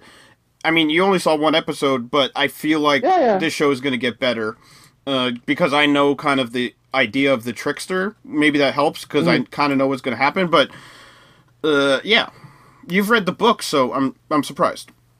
But maybe that also has I- to do with it. You read the books, and so now you have an expectation of what it's supposed to be. Here's the thing: other Native American tricksters. the, Uh, this is in Wikipedia. Uh, the Plains Indians. He is known as Ik- Ikatomi, the spider in the Pacific nor- Northwest. He is a raven. Uh, the great hare in the woodlands. The rabbit in the southeast. Coyote in the plains and west uh, the blue jay or mink in the northeast coast. In many parts of the country, we find the trickster as the coyote, the raven, and other popular figures. So yeah, it's the trickster is like a concept from Native American folklore all around the Americas, I guess. Yeah, no, I, I am uh, like I said, I'm going to give it another episode. Like I said, I'm I'm never, I never say never. Uh, it's just like I am, I, I'm I'm I'm uh, I'm happy that we for once disagree very much. Yeah, you found it very style, stylish and, and cool, and give it a nine, and I give it a, a three. That's pretty far away from each other. I think the other thing I liked about this is it didn't feel like a lot of other TV shows right now. It felt very different, so that helped the score for me. really. Yeah, it I felt it felt more more independent. It felt more gritty than other shows. So it, it felt like they didn't have a million dollar budget, right? So Oh, definitely. I agree. I agree. I agree with that. Well, Luke, this show is getting better and better. yeah, like we said last week, each episode seems to be progressively one step above the episode before it, and this one was no different. Uh, episode five, Oaktown Get Down. Keef and his friends head to an Oakland artist salon where he hopes to get in good in the good graces of the East Bay's artistic elite. Right, because he's lost his job as an artist with this big company, so now he's trying to kind of get in with the underground artists. So he goes to this Oakland salon, meaning like a get together, uh, to try to to try to get in good with these people because th- he wants to be part of this art collective. Really, that's really what it comes down to. Hmm. Yeah, no, this is, was funny. This is like now. Now I understand the characters. Maybe, mean, maybe it's just like it, it is funny. It's just like it. I laughed off the storyline. I understand where they're going. I yeah. I, I I can't say much bad about this episode to be honest. Right, and we got some new interesting characters, and then we some returning characters. Uh, I like the part where his friend uh, is sitting on the couch, and he's like, "Oh, the, he's, this is such a comfortable couch." He's hanging out, and the woman's like, "Oh, would you want to sit back like this?" And he's like, "Oh, you want me to sit back, huh, on the couch? All right." And it turns out that the couch is just like a art piece, and he's turned into like a. She's turning him into a piece of art, right? It's it's very right. funny. Yeah, no, it's it's like I I, I just uh, sometimes uh, like the animation thing is is still sometimes the very confusing part of it. I think, Right. I think I think that is the worst part about the show is the animation part, and I find that very like disturbing. But it it, it worked in this episode. Uh, yeah, I think so. And um, overall, I mean, I'm gonna give this episode a seven. Ah, yeah, I'm going to give it a seven and a half actually. Yeah, I might agree with I- you. I, this this episode just felt like it was really knew what it, what it, where it was going and knew the characters and the jokes. While not being out laugh out loud funny, a lot of them are Yeah. like, oh, uh, what's a good word for the kind of funny it is? Um, sarcastic funny, dry humor, Right. that kind of thing. Yeah. Yeah, uh, and uh, I think we both. Yeah, I'm very much looking forward to see the three last episodes. Yeah, I'm, uh, and then we'll move on to something else, which uh, we'll see what what happens when we get to there. I we haven't even thought about what we're gonna do next, but this show's been fun so Oh. far. So Do you think we uh, produced any Andychrome when we were watching it? adrenochrome, uh, hmm it's possible. So that's the thing that we're going to watch about because you found a conspiracy theory. Yeah, we're gonna talk about uh, adrenochrome harvesting conspiracy. Holy fuck! This is a weird conspiracy. Uh, yeah, uh, let's talk about adrenochrome first. Adrenochrome is a chemical compound uh, produced by the oxidation of adrenaline. Uh, despite a similar similarity to chemical names, it is unrelated to chromium or chromenium. I mean, yeah, I I have never ever heard about this before this week. I am going to be completely honest with you. I have never ever heard about it before you wanted it to be a main topic. Uh, well, yeah, I mean, we're we're just gonna we'll talk about the conspiracy theory here in a second. Uh, but why don't you go into the effects? Yeah, but I haven't heard, heard about the I haven't heard about the the, The drug? the the drug. Oh, okay. Um, I mean, I guess in popular culture, in 1954, that the book Doors of Perception by Aldous Huxley, he wrote about it in the 1950s in his book. Uh, and he he said it was he had, he said they had linked uh, symptoms to me- mescaline intoxication, although he said he had never consumed it. Uh, in Clockwork Orange, 1962, the protagonist is, and his friends are drinking drug-laced milk. Uh, they in that they reference um, it being uh, adrenochrome. Hunter S. Thompson uh, in Fear and Loathing in Las Vegas in 1971, uh, he talks about adrenochrome in that. Um, so there has been references to it in the past uh, many times. Oh yeah, I have heard a reference. I never like took it to mean anything.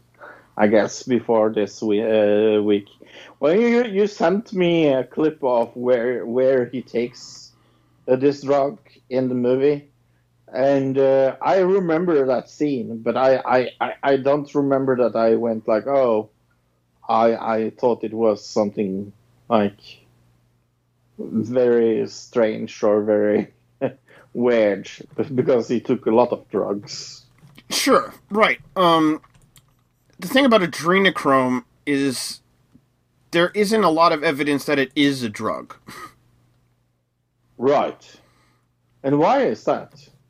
Uh, it says here the effects on the brain. Several small scale studies conducted in the 1950s and 60s reported that adrenochrome triggered psychotic reactions uh, such as thought disorder and derealization. Uh, some researchers claim that adrenochrome is a neurotoxic psych- uh, neurotoxic substance and may play a role in schizophrenia and other mental illnesses. Mm, but it says here adrenochrome theory of schizophrenia waned despite some evidence that it may be psychosomatic, and adrenochrome was not detect- detectable in people with schizophrenia. In the early 2000s, interest was renewed by the discovery that adrenochrome may produce normally as an intermediate in the formation of neuromelanin, a dark pigment found in the brain which is structure, structurally related to melanin, like in the skin. Uh, Right. the finding may be significant because adrenochrome is a detoxified is detoxified at least partially uh, by glut- glutinous S transfer. Uh, some studies have found genetic defects in the gene for this enzyme. Uh, so, like in the 1950s and 60s, they believed it had some kind of uh, psycho psychoactive uh, sub it was a psychoactive substance, but the now they don't believe that to be the case. It says adrenochrome is an unscheduled by the Controlled Substances Act in the United States, but it is not approved as a drug product by the Food or Drug Administration. It is produced as a dietary supplement. Uh, it must comply with the good manufacturing practices in the United States. So let's get into the conspiracy behind adrenochrome, Fro. Why don't you go into that Wired article? when you sent me this, I was so happy. Uh, blood harvesting conspiracy. I, I mean, I, I, I saw it in the clip as well when Hunter S. Thompson, played by Johnny Depp, is uh, taking blood. The dark vi- virality of, sorry, uh, Hollywood blood harvesting conspiracy. A century-old uh, Semitic myth is spreading freely on the far right corner of the social media, suggesting a new digital uh, age has arrived. The Dark Ages uh, were a rifle plague fanatics accusation with laws securely fed off of blood of children. In 2020, uh, we are to beset with a plague rampant uh, medical misinformation, uh, a r- rumor that the global elite torture children to harvest the chemical and adrenochrome. I really want to call it adrenochrome. Is that correct? I think either one's fine. Okay. From their blood, which they inject in order to stay healthy and young. So this is really a vampire conspiracy, more or less. Uh, I mean, this article is um relating it back to the idea of the anti-Semitic trope of like the Jews uh, feeding off the blood of children, which was like a, you know, 1950s anti-Semitic racist trope. Yeah, the adrenochrome uh, harvesting conspiracy theory is a, a potent example of hidden virality in the ways that it's uh, which uh, uh, animate uh, social media platforms outside of the mainstream view, named by the researcher Britt Paris and Joan Lonan. Hidden virality describes dominant content in specific pockets of the internet that are largely unseen by journalists and mass audience, making them difficult for social media companies to identify and act upon. The impact of hidden virality cannot be stopped by retrospectively banning a few thousand Twitter accounts that outspaces the terms and service, even uh, with early inventions by Reddit and uh, recent movements of Twitter, Facebook, and TikTok to crack down down on on and adrenochrome harvesting uh, conspiracy. It remains a conversation for something some online com- communities. And what uh, big uh, online community are we talking about there, Luke? I think uh, it started with the whole Pizzagate thing, but even it, it's kind of a culmination of a whole lot of different conspiracy theories, uh, including QAnon, Pizzagate, and other, uh, like we said, some very specifically anti-Semitic ideas of like uh, the Jews are running the world kind of thing. Um, but this is the Hollywood elite, which a lot of these same kind of right wing QAnon people believe that Ho- Hollywood is run by the Jews, right? So it's very connected in that way, where they're kind of like saying, uh, they're saying all these conspiracy theories kind of come together uh, to be to be backed by this one idea that Hollywood elites are harvesting adrenochrome to stay young. Uh, and QAnon kind of became obsessed with this uh, be- when uh, COVID started happening. It started to really kind of pop off as a conspiracy theory because it says here uh, the compound has become an object of fascination among COVID 19 truthers of QAnon, the, the fringe, baseless theory that well sourced government agent Q has intel about global cabal of dem- Democrat and Hollywood pedophiles through cryptic and grandiose, grandiose, grandiose messages known as Q drops. Uh, for conspiracy theorists, adrenochrome represents a mystical psychedelic favored by the global elites for drug crazed satanic rites derived from torturing children to harvest their oxidized hormo- hormonal fear, a kind of real life staging of m- Pixar movie Monsters Inc. QAnon also likes to say that Monsters Inc. is a Hollywood is Hollywood telling on itself, uh, says a QAnon researcher. Um, the highest profile adrenochrome incident took place in 2018 when Google CEO Sundar Pichai was questioned at the House Judiciary Committee about the conspiracy called Frazzle Drip, uh, a theory which involved a mi- myst- mythical video supposedly squirreled away on Ath- Anthony Weiner's laptop that, if leaked, would show Hillary Clinton and Huma Abedin performing sa- satanic sacrifices in which they s- slurped a child's blood while wearing masks carved from the child's face, uh, like the skin of their face, bro. Uh, the, Wow. This video was supposedly depicted a depicted adrenochrome harvesting. It never materialized, but the drug has since been a common reference in conspiracy theories on the far right.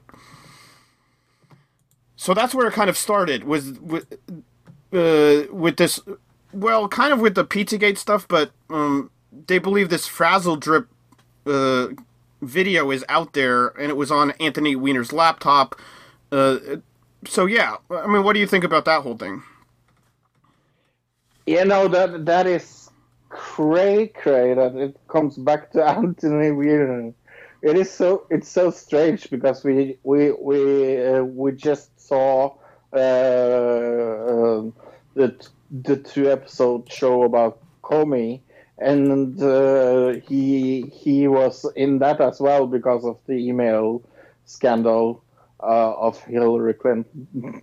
So it's kind of strange that he again pops up here in this conspiracy as well.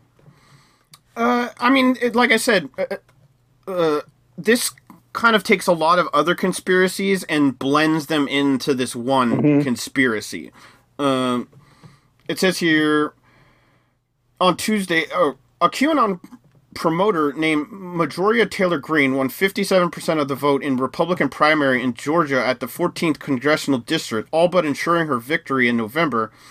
Uh, she said, there one, there's a once in a lifetime opportunity to take this global global cabal of Satan worshipping pedophiles out, and I think we have the president to do it. Do it, Greene said in a video in 2017. So this is a lady who's actually going to be elected into con- Congress uh, this year. For Fantastic. that is that is what we m- need more nutcases in the Senate. I mean, Uh, so to- I, Yeah. I am gonna go into I guess go into what do you think the idea here is as far as like why the um why these celebrities would want to uh get this drug from? What do I you mean, it, it, uh, like uh, according according to to them, uh, uh, I mean, it has to keep them youthful and happy, and it's very very hardcore drug. or, yeah, I think it has something to do with like uh, when the, these conspiracy theorists see celebrities and these celebrities look kind of they don't age all that much. Yeah, right? It might be plastic surgery, but these conspiracy theorists believe that it's adrenochrome that's keeping these uh, people young. I guess is the thing. Uh, and then there were, there's a whole conspiracy that um, the reason a lot of the celebrities got COVID nineteen uh, this year. It says here, adrenochrome is a popular topic in conspiracy theories. It's a drug of the Hollywood elites. It's harvested and to- harvested from tortured children in satanic rituals. They re- reckon most celebrities qual- classified as liberal Hollywood elite uh, are American or British, and the two nations have struggled to manage the COVID nineteen outbreak. Uh, adrenochrome harvesting, according to the conspiracies, is done by drinking blood, uh, heart surgery, or tapping into the brainstem of children. The adrenal- adrenaline glands are located above the kidneys, so that's probably uh, where you really want to look, though. right? Uh, This reminds me of American Horror Story uh, Hotel, where uh, Lady Gaga was a vampire and has kids uh, to uh, eats the blood of kids in the TV show. okay. Yeah, to make them vampires as well. Oh, really? Okay. Yeah, yeah. Uh, one So story it's- centered yeah. around a Washington pizzeria called Comet Ping Pong, whose owner received hundreds of threatening messages in December 2016. Although this theory has been de- thoroughly debunked, it lives on in certain parts of the internet. Uh, this evolution of harvesting adrenochrome from children in a trafficking ring uh, has then been introduced. Adrenochrome, according to theories, is a Hollywood drug taken in satanic rituals. Uh, some theories claim that the blood is drained from children who are kept on farms and tortured for their adrenochrome. Others claim the compound is harvested from the adrenaline gland of, in the brain. Uh, reports from the conspiracy theorists often reference friends or sources who claim to have seen the extraction process firsthand, or who have photographs of children being tortured in camps. Conspiracy theorists also claim that Tom Hank- Hanks contracted COVID 19 from a tainted batch of adrenochrome. Other celebrities such as Ellen DeGeneres, Heidi Klum, and Michael Rapaport are accused by these theorists of being addicted to this drug. Might as well admit it. I'm addicted to spots. So, does ah. adrenochrome actually exist, Fro? Like most conspiracy theories, there is truth in small parts of the story. Adrenochrome, adrenochrome is not a completely made up drug. Its chemical compound is produced by oxidation of adrenaline, like I said. Uh, though it does not appear to be widely used, the slow blood loss by promoting blood clotting uh, in open wounds. Uh, it, it's found most sellers state its source is synthetic. So there is a synthetic version of adrenochrome that's used to for blood clotting. Uh, so there are like that's the real part, right? Uh, there have also been uh, mentions of adrenochrome in fiction, like we said, like Fear and Loathing in Las Vegas. Um, there's no evidence of any link between adrenochrome and celebrities contacting coronavirus. There is also no evidence that is harvested from children who are part of a traffic ring. There's also no evidence that adrenochrome is widely used by c- celebrities, particularly as a hallucinogenic drug. Uh, because there's no evidence that it makes you hallucinate, is the thing.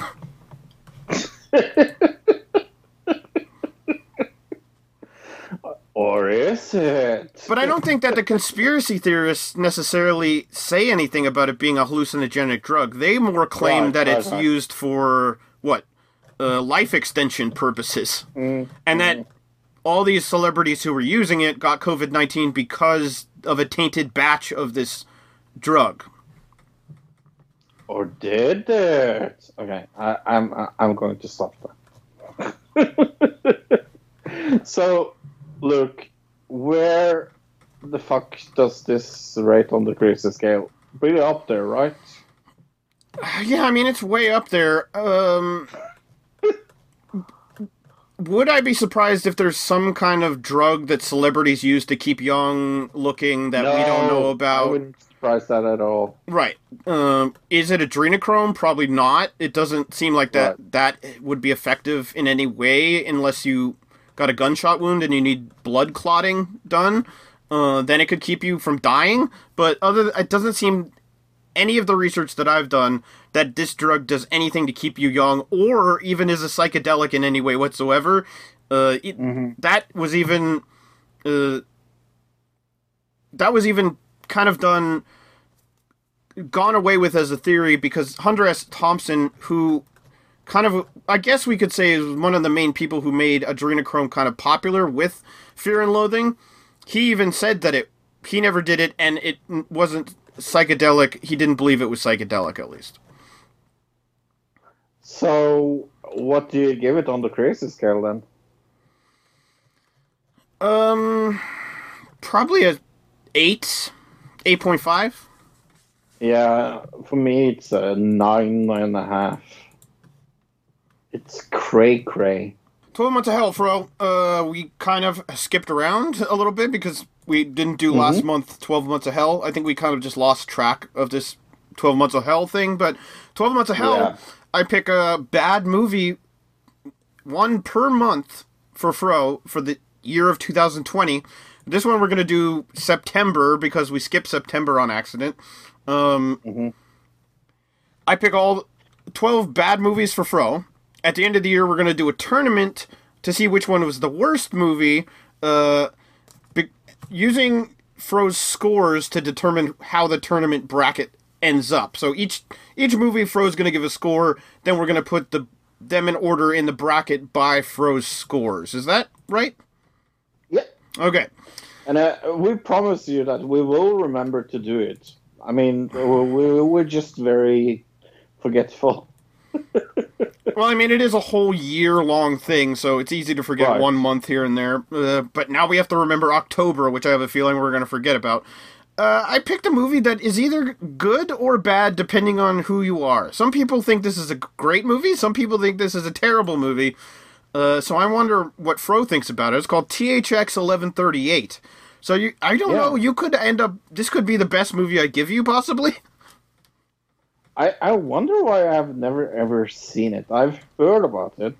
Uh, I have heard it's amazingly bad by people I know. So I I don't know. I Right, mean, but it has eighty six percent on Rotten Tomatoes, but everybody says it's Yeah. bad. Right, so it's this very confusing, kind of polarizing movie.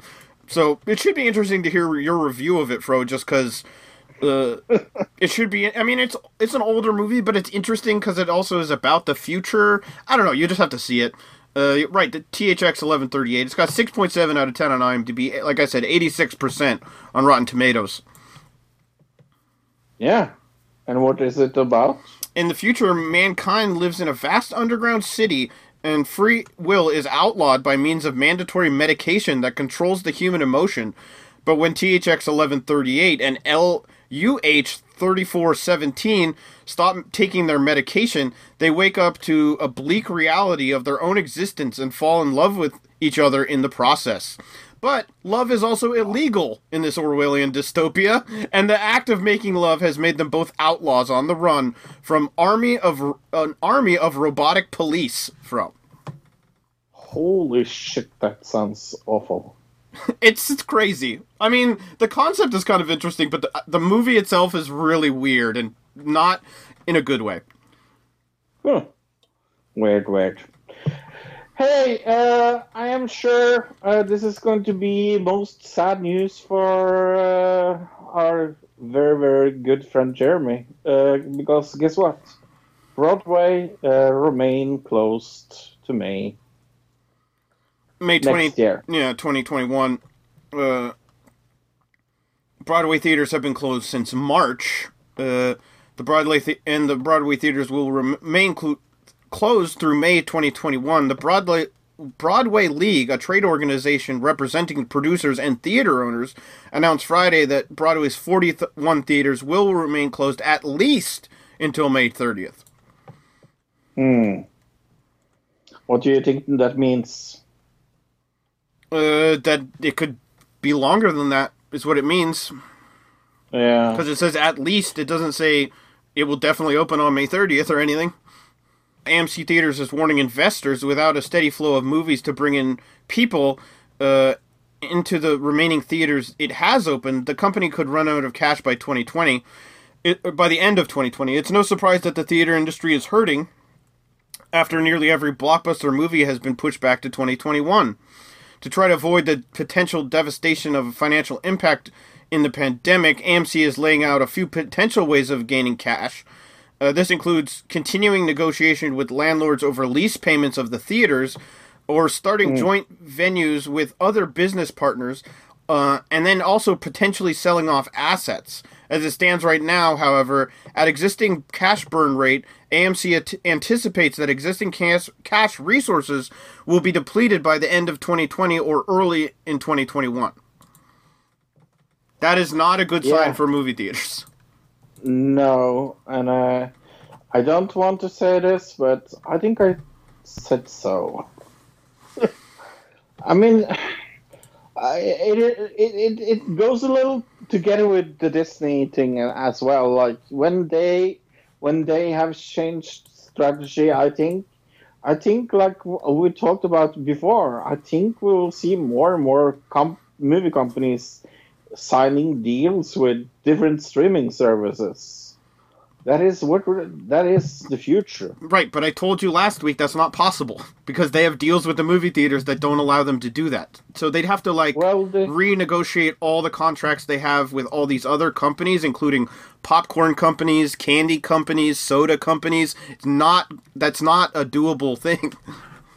But if if if let's say um, Columbia Picture has a deal with AMC, AMC go bankrupt, what the fuck are they supposed to do then? I'm telling you, they they also have a deal with uh, all the other theater companies, right? So Yeah, but nobody's earning fucking money. Everybody's going to go bankrupt.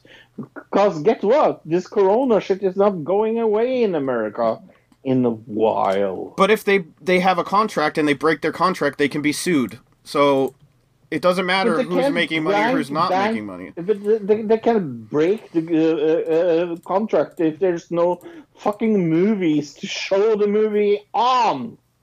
No, they can't. point. They can't break those contracts. I'm telling you, it's not just one contract. It's contract between the movie theater and the uh, production company. But the production company also has a deal with all the other things that are involved with production of a movie. Right. and all those people have to be compensated uh, somehow, and all those contracts would have to be voided to allow um, the production company to skip the movie theater. Does that make sense? It's it's this old mentality, just like cable has to has to make you pay like a uh, connection fee to hook up your cable box or whatever. It's a dinosaur mentality, like I said last week, where yeah. uh, they're stuck. They can't do the thing you're saying because of all the contracts and the way the system is set up.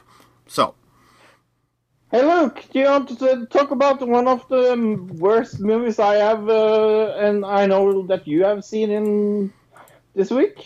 okay.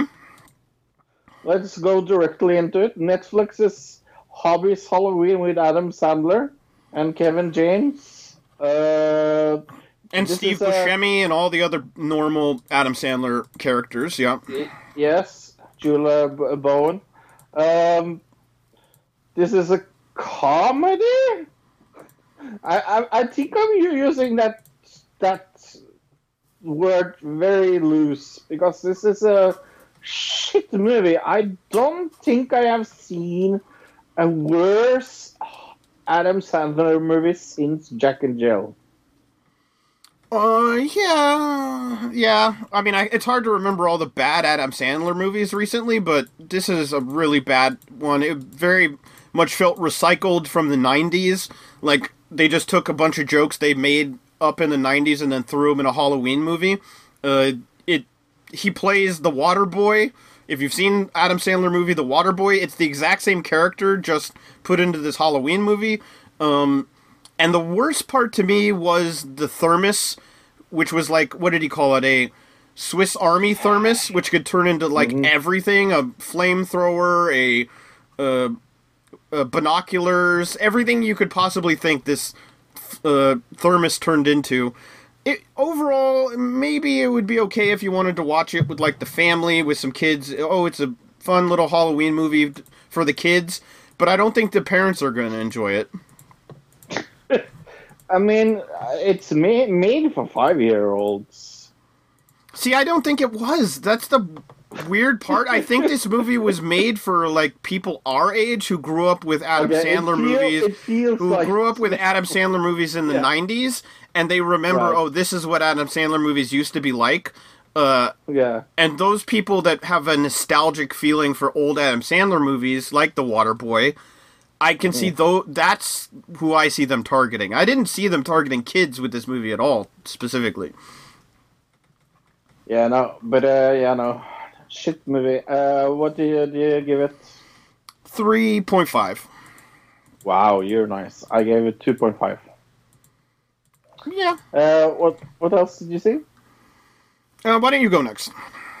Uh, oh, okay, cool. I saw uh, Blackpink. Uh,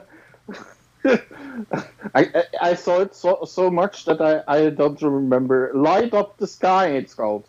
It, it it's that good that I don't remember what it's called. Okay. Uh, this was totally hundred and ten percent my decision to watch this movie.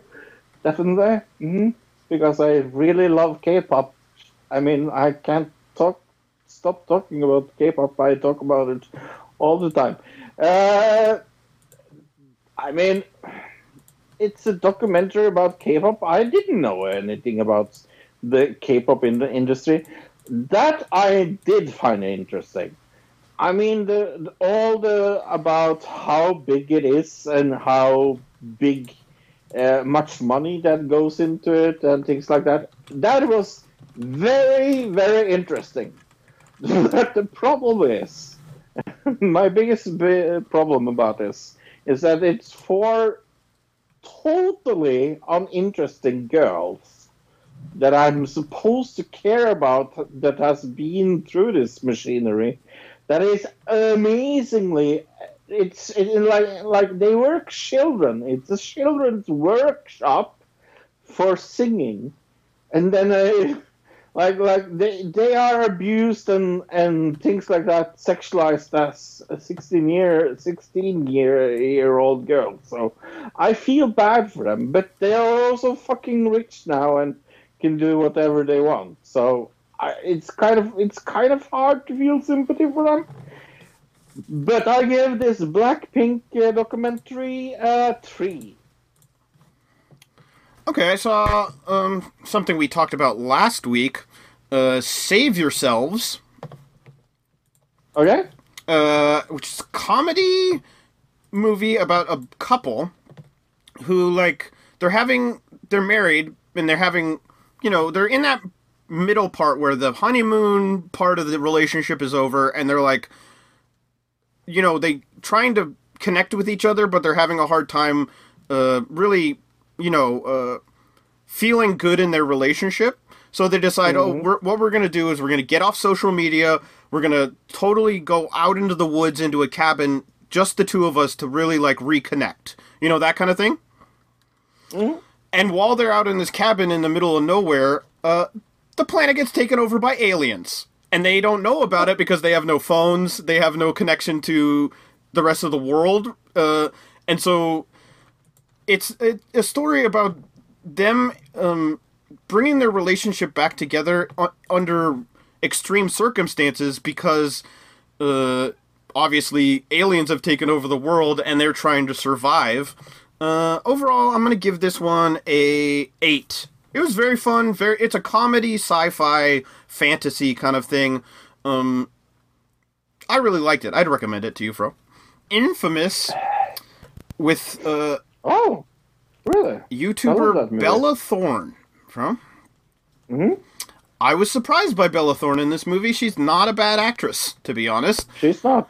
Uh, discuss- this has 21% on Rotten Tomatoes. I did not think it was that bad, to be honest. I, there were entertaining I parts about it. really- There Yeah. were really terrible parts about it. Um, I think Jake Manley, the actor who plays the main uh, male protagonist in this, he's probably the worst thing about the whole movie, possibly. Yeah, no, it's it's it's it's an, a more than okay movie. I really, really don't know why people had so much problem. People hate. Bella Thorne for some reason, which Right. sure she's just a. I was gonna say talentless uh, Instagram model, but she's not a bad actress. She's actually No. maybe they shot this a mil. Maybe she had to do a million takes of each take or whatever. But whoever directed it and then edited it picked the right takes because it made her look like a good actress. So there you go. Yeah, no, I, I, I totally agree. I, I have seen her in, in other movies where I, I lo- liked her. s- I like well, the ending so- of it too. It ha- kind of had a interesting Yeah. twist ending, and the message of like it's really about her trying to become famous. Um, she wants to be like famous on online uh, as an influencer, uh, but she can't seem Mm-hmm. Ironic. to do it. But she and Right. her and her boyfriend then decide, oh, we're gonna go on a a kill not a robbery spree across the country and she posts all this stuff online and people start following her for basically the wrong reason so it's also kind of has a, an interesting message about uh, the concept of social media it's pretty much just a ripoff of natural born killers from like the Right. 90s um, but Yeah. in in a 2020 setting um, with kind of younger people than i guess natural born killers but it, it was it as violent as natural born killers probably not I mean, I think my favorite Bella Thorne thing is Big Love. Uh, I love that TV show. Uh, uh, that's more or less where I I remember watching her for. I mean, this time. movie is But- good, but not great. I'm gonna give it a six point five. Yeah, I would give it a seven probably. I'd watch it again if somebody was like, "Hey, I want to see that movie." It's one of the, it's a movie that I could watch again and not feel uh, Oh, not feel like I'm uh, wasting my time. I guess. yeah. Cool. Uh, there was a good movie. Okay. Funny that we saw two movies. I didn't know that you had seen that as well. Hey, look! Uh, let's watch an audio trailer of The Henchman. If you think superheroes are super lame, the Friendly Force 5 are here. It it must be better than Barbie, The right? place for you is Supervillain City. Wow, this animation looks awful. It reminds me a little of Barbie, actually. Oh, okay. This okay. It looks a little better now. It's Shark Hands, Dr. Man Baby, and the Gluttonator. It is I, Baron Blackout, the last name in Super Evil. I can't see. Help me get this thing off. Of course, sir. Come on. Um, I'm here. Isn't that joke directly stolen from Spaceballs? It is, yeah. The henchman you are. No, no, no, no, no! Ouch. I can't believe that you No, this are is- my mentor. Yeah, neither. Awful, awful animation. Third class henchman in the city. Henchman today? Yeah, like for a second when it was like the wide shot of the whole city, that didn't look bad, but now it looks bad again. No.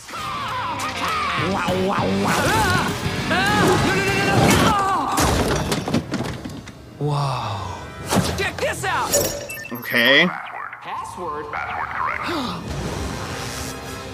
Uh, Oh, no! Ah! It's like an Iron Man suit is now he's What are you doing? what imprinting on it maybe as you as they say. You want to be a supervillain, Yeah. you gotta learn how to use the suit. Let's get to work. Fire! Woo! I'm okay. Denizens of Supervillain City, I am taking over the world. It's just so generic. It's not even funny. It is so bad. Helping a bunch of useless henchmen. Because I am a henchman! We're not superheroes, and we're not supervillains. we are a family. We've totally. Oh, this is so bad. Look. Really? Wow. Okay. Hey, look. What is this Oscar-nominated movie all about? Uh, yeah, henchman. Uh, If it with a dream of being a supervillain, a wide-eyed comic book fanboy joins the Union of Evil and becomes a hardened, hardened henchman's apprentice. But obviously, then he gets a superhero suit halfway through the movie. It looks like in the trailer. Yeah, I Five found so many reviews of this movie. There was not a Facebook of this movie at all, by the way. 5.1 out of 10 on IMDb, 20% on Rotten Tomatoes, 2.2 out of 5 on Common Sense Media, 67% of Google users liked it. I don't think 67% of Google users have seen this movie. That's my guess. Uh, I went to the Hindu business line because that's, of course, Of course, where you go for reviews, yeah. there's an interesting story to be told about the men and women working behind the scenes in the superhero genre, but this isn't that movie. Uh, Victor Stiff uh, from Into the Seat says it's not as clever as it thinks it is, and the gags don't land. Instead of tickling my funny bone, henchman gr- graded my on my patience. Uh, I went to the IMDb because there was no Facebook. Uh, 8 out of 10 from uh, Hostel 25. I almost stopped watching. The movie is filled with talent, but I admit the first few minutes made me think I was going to be watching a really bad cartoon. I'll also admit I almost stopped watching it, but if you make it past the henchman title screen, it starts to get interesting. I was so confused at uh, about five minutes in, but I started hearing familiar voices. Then it starts to become interesting, and everything after the "Who cut the cheese" joke turned into a really good movie. Uh, if you watch it, you'll be glad you saw it. Okay, so they kind of had mixed reviews, but it sounds like they liked it. Uh, one out of ten though from BW Dude Three. My impression, my first impression was that I really liked the presentation. It's not the usual clean animation style, but looks painted like a comic book. Sadly, it went downhill from there. The story was all over the place, not the least bit entertaining. Also, not a chuckle in, in sight. W- what they might have thought to be funny is embarrassing at best. Burping, pee, and poo jokes alone do not make a movie. Went uh, left the theater after about forty minutes. Wow. Uh, and I'm, what I'm seeing here, for we were talking about this off air. Uh, the film was originally planned to be released in 2016, Fro, but ultimately rele- received limited release in Canada on December 7, 2018 by Entertainment One. In the United States, though, it was released on digital platforms October 9th, 2020. this is a 2016 movie. That's why it looks so weird.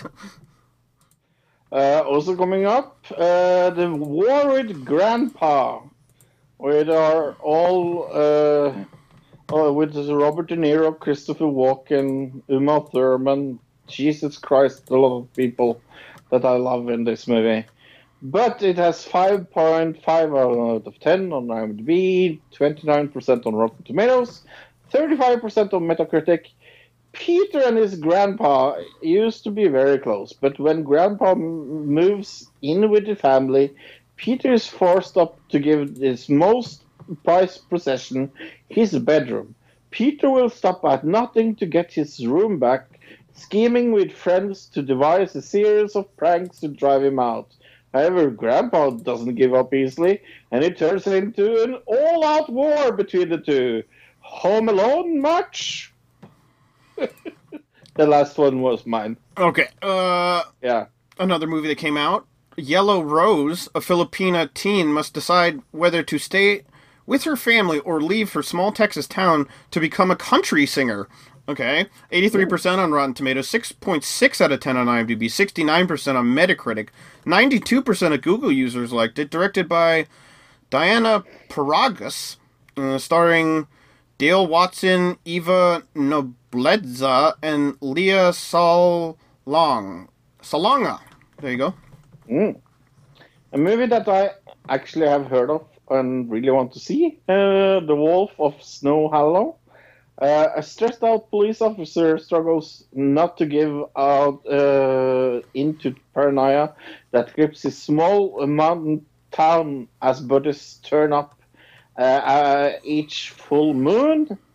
Uh, 6.2 out of 10 uh, on IMDb. Uh, 89% on Rotten Tomatoes, uh, 3 out of 5 on Rolling Stones, 73% of Google users like this movie. Jim Cummings, Robert Forster, Chloe East, Riki Lindhome. Uh, breaking news. Melania Trump says Barron had COVID and is now tested po- tested negative. Well, she hates Christmas, so who listens to her anyway? Did you hear about this? What? That she hates Christmas? I listened to it. I, she didn't really say that. She said she hates No. doing like first lady things because Christmas nobody nobody cares. cares. about what she does. Right. And, and that That's the way I took it. Other people were like, "Oh, she hates Christmas." I did not hear that. I heard I hate decorating. That's what I heard. Yeah. Hey, uh, audibletrial.com slash. No. Mm-mm.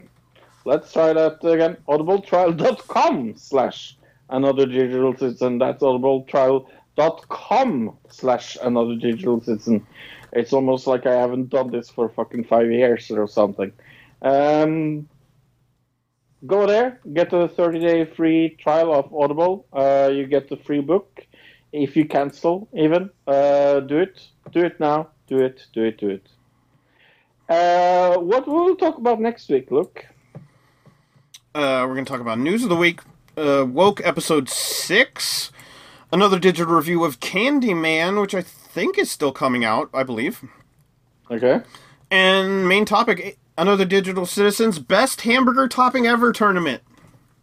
Ooh. We're getting down it be controversial? really important things that need to be decided right now. There, there's nothing else important going on other than needing to decide which hamburger topping is the best one. I'm going to riot if pickles don't win. Um, we riot if pickles. Some people hate pickles too. That's the funny part. I love pickles. Uh, why haven't we talked about the Nobel Peace Prize? It was kind of like a understated thing. Nobody the whole cared. Nobel um, awards like kind of went under the radar mm, this year, kind of, didn't they? Kind of, yeah. Uh, I mean, uh, it was the EU Food Fund. that UN. got- yeah, the UN Food Fund that got the prize. I mean, Right. So the UN won think- the Peace Prize, which is not even a person, Yeah. really.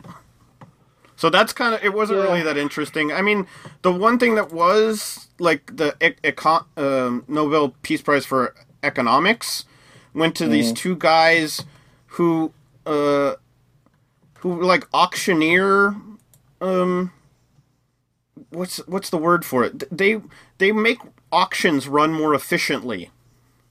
Which is like, how is that worth winning a Nobel Peace Prize for? I don't know. I, I guess, sure, whatever.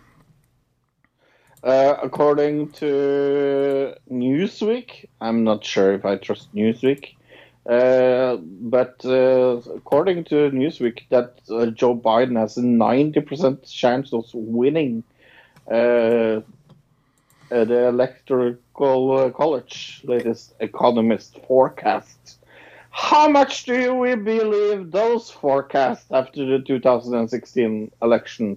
Well, this time it's like almost it's almost impossible for Trump to win unless like um like a bunch of people just come out of out of the woodwork that didn't vote in previous years. Uh, but right now, if the polls are, let's see. the polls were off last time by a certain amount. The amount that the polls were off last time, if they're off the exact same amount this time, Trump still loses. Does that make sense? Yeah. yeah. So uh, it's very unlikely right now, unless something crazy happens, that Trump is going to win. And you you can see the desperation right now in Trump and how he's acting and the rallies he's doing. Did you see the video from last night of him being like, uh, talking about suburban women? He's like, No. I- uh, suburban women, I sh- uh, you gotta love me because I saved I saved your neighborhoods. Yeah, he- he's Uh. he's trying to bring in white suburban women into the fold because that helped him a lot last time, and they're not. Right. According to the polls and everything that we're seeing, they're not going to be voting for him this time. Uh, so he's in he. The Trump campaign is in desperation mode right now. That's why he's going to be doing a rally like every single day until the election. Uh, from YouTube, I really, really want to recommend uh, one thing from the Hacksmith. They made a lightsaber build uh, that has 4,000 degrees uh, plasma, and it is a retractable blade. That was a very good YouTube video. I recommend this week. Uh, do you watch the H3 podcast ever? Yeah, I do. Yeah, They've been do. He's been doing a show with Trisha Paytas, who we've talked a lot about in the past. right. At the end of the show yesterday, she like walked Mm. off the show. Oh, why? Uh, well, they got in a big giant argument about um different things, and then she said, "Oh, I never liked you, and I don't like Hila, and I'm I don't like either of you." And apparently, she quit the show. And you go watch it. It's like the. I mean, it's Trisha Paytas. It could all just be her drumming up drama because that's exactly what she does. You know what I mean? Uh, whatever do you mean? No, Trisha Paytas and drama. That's never been a thing. I guess I have to watch that. Uh, the new I, uh, Apple iPhone is out. Do you fucking care? Well, there's a big thing here about like the 5G on it is like America Yeah. does not have a 5G um network very well installed com- uh, comparatively to other countries. So uh, basically if you buy the f- new iPhone here, it's not useful because nobody has 5G. So, Uh, Mr. Beast covered uh, his brother's uh, house with the. Uh, oh yeah, the Mark Rober elephant. video with elephant. Yeah. What is it? With Elephant, foam elephant, or something. wow, that was so funny. That was a good video. Yeah, I really like that. yeah, that was funny. Anything else? Um, no, I'm I'm looking forward to. Uh, I'm assuming Boxmack is going to have another Halloween special this year. That should be exciting in a couple weeks. Yeah. Uh, my name is Fro. My name is Luke. Bye. Goodbye. Goodbye, citizen.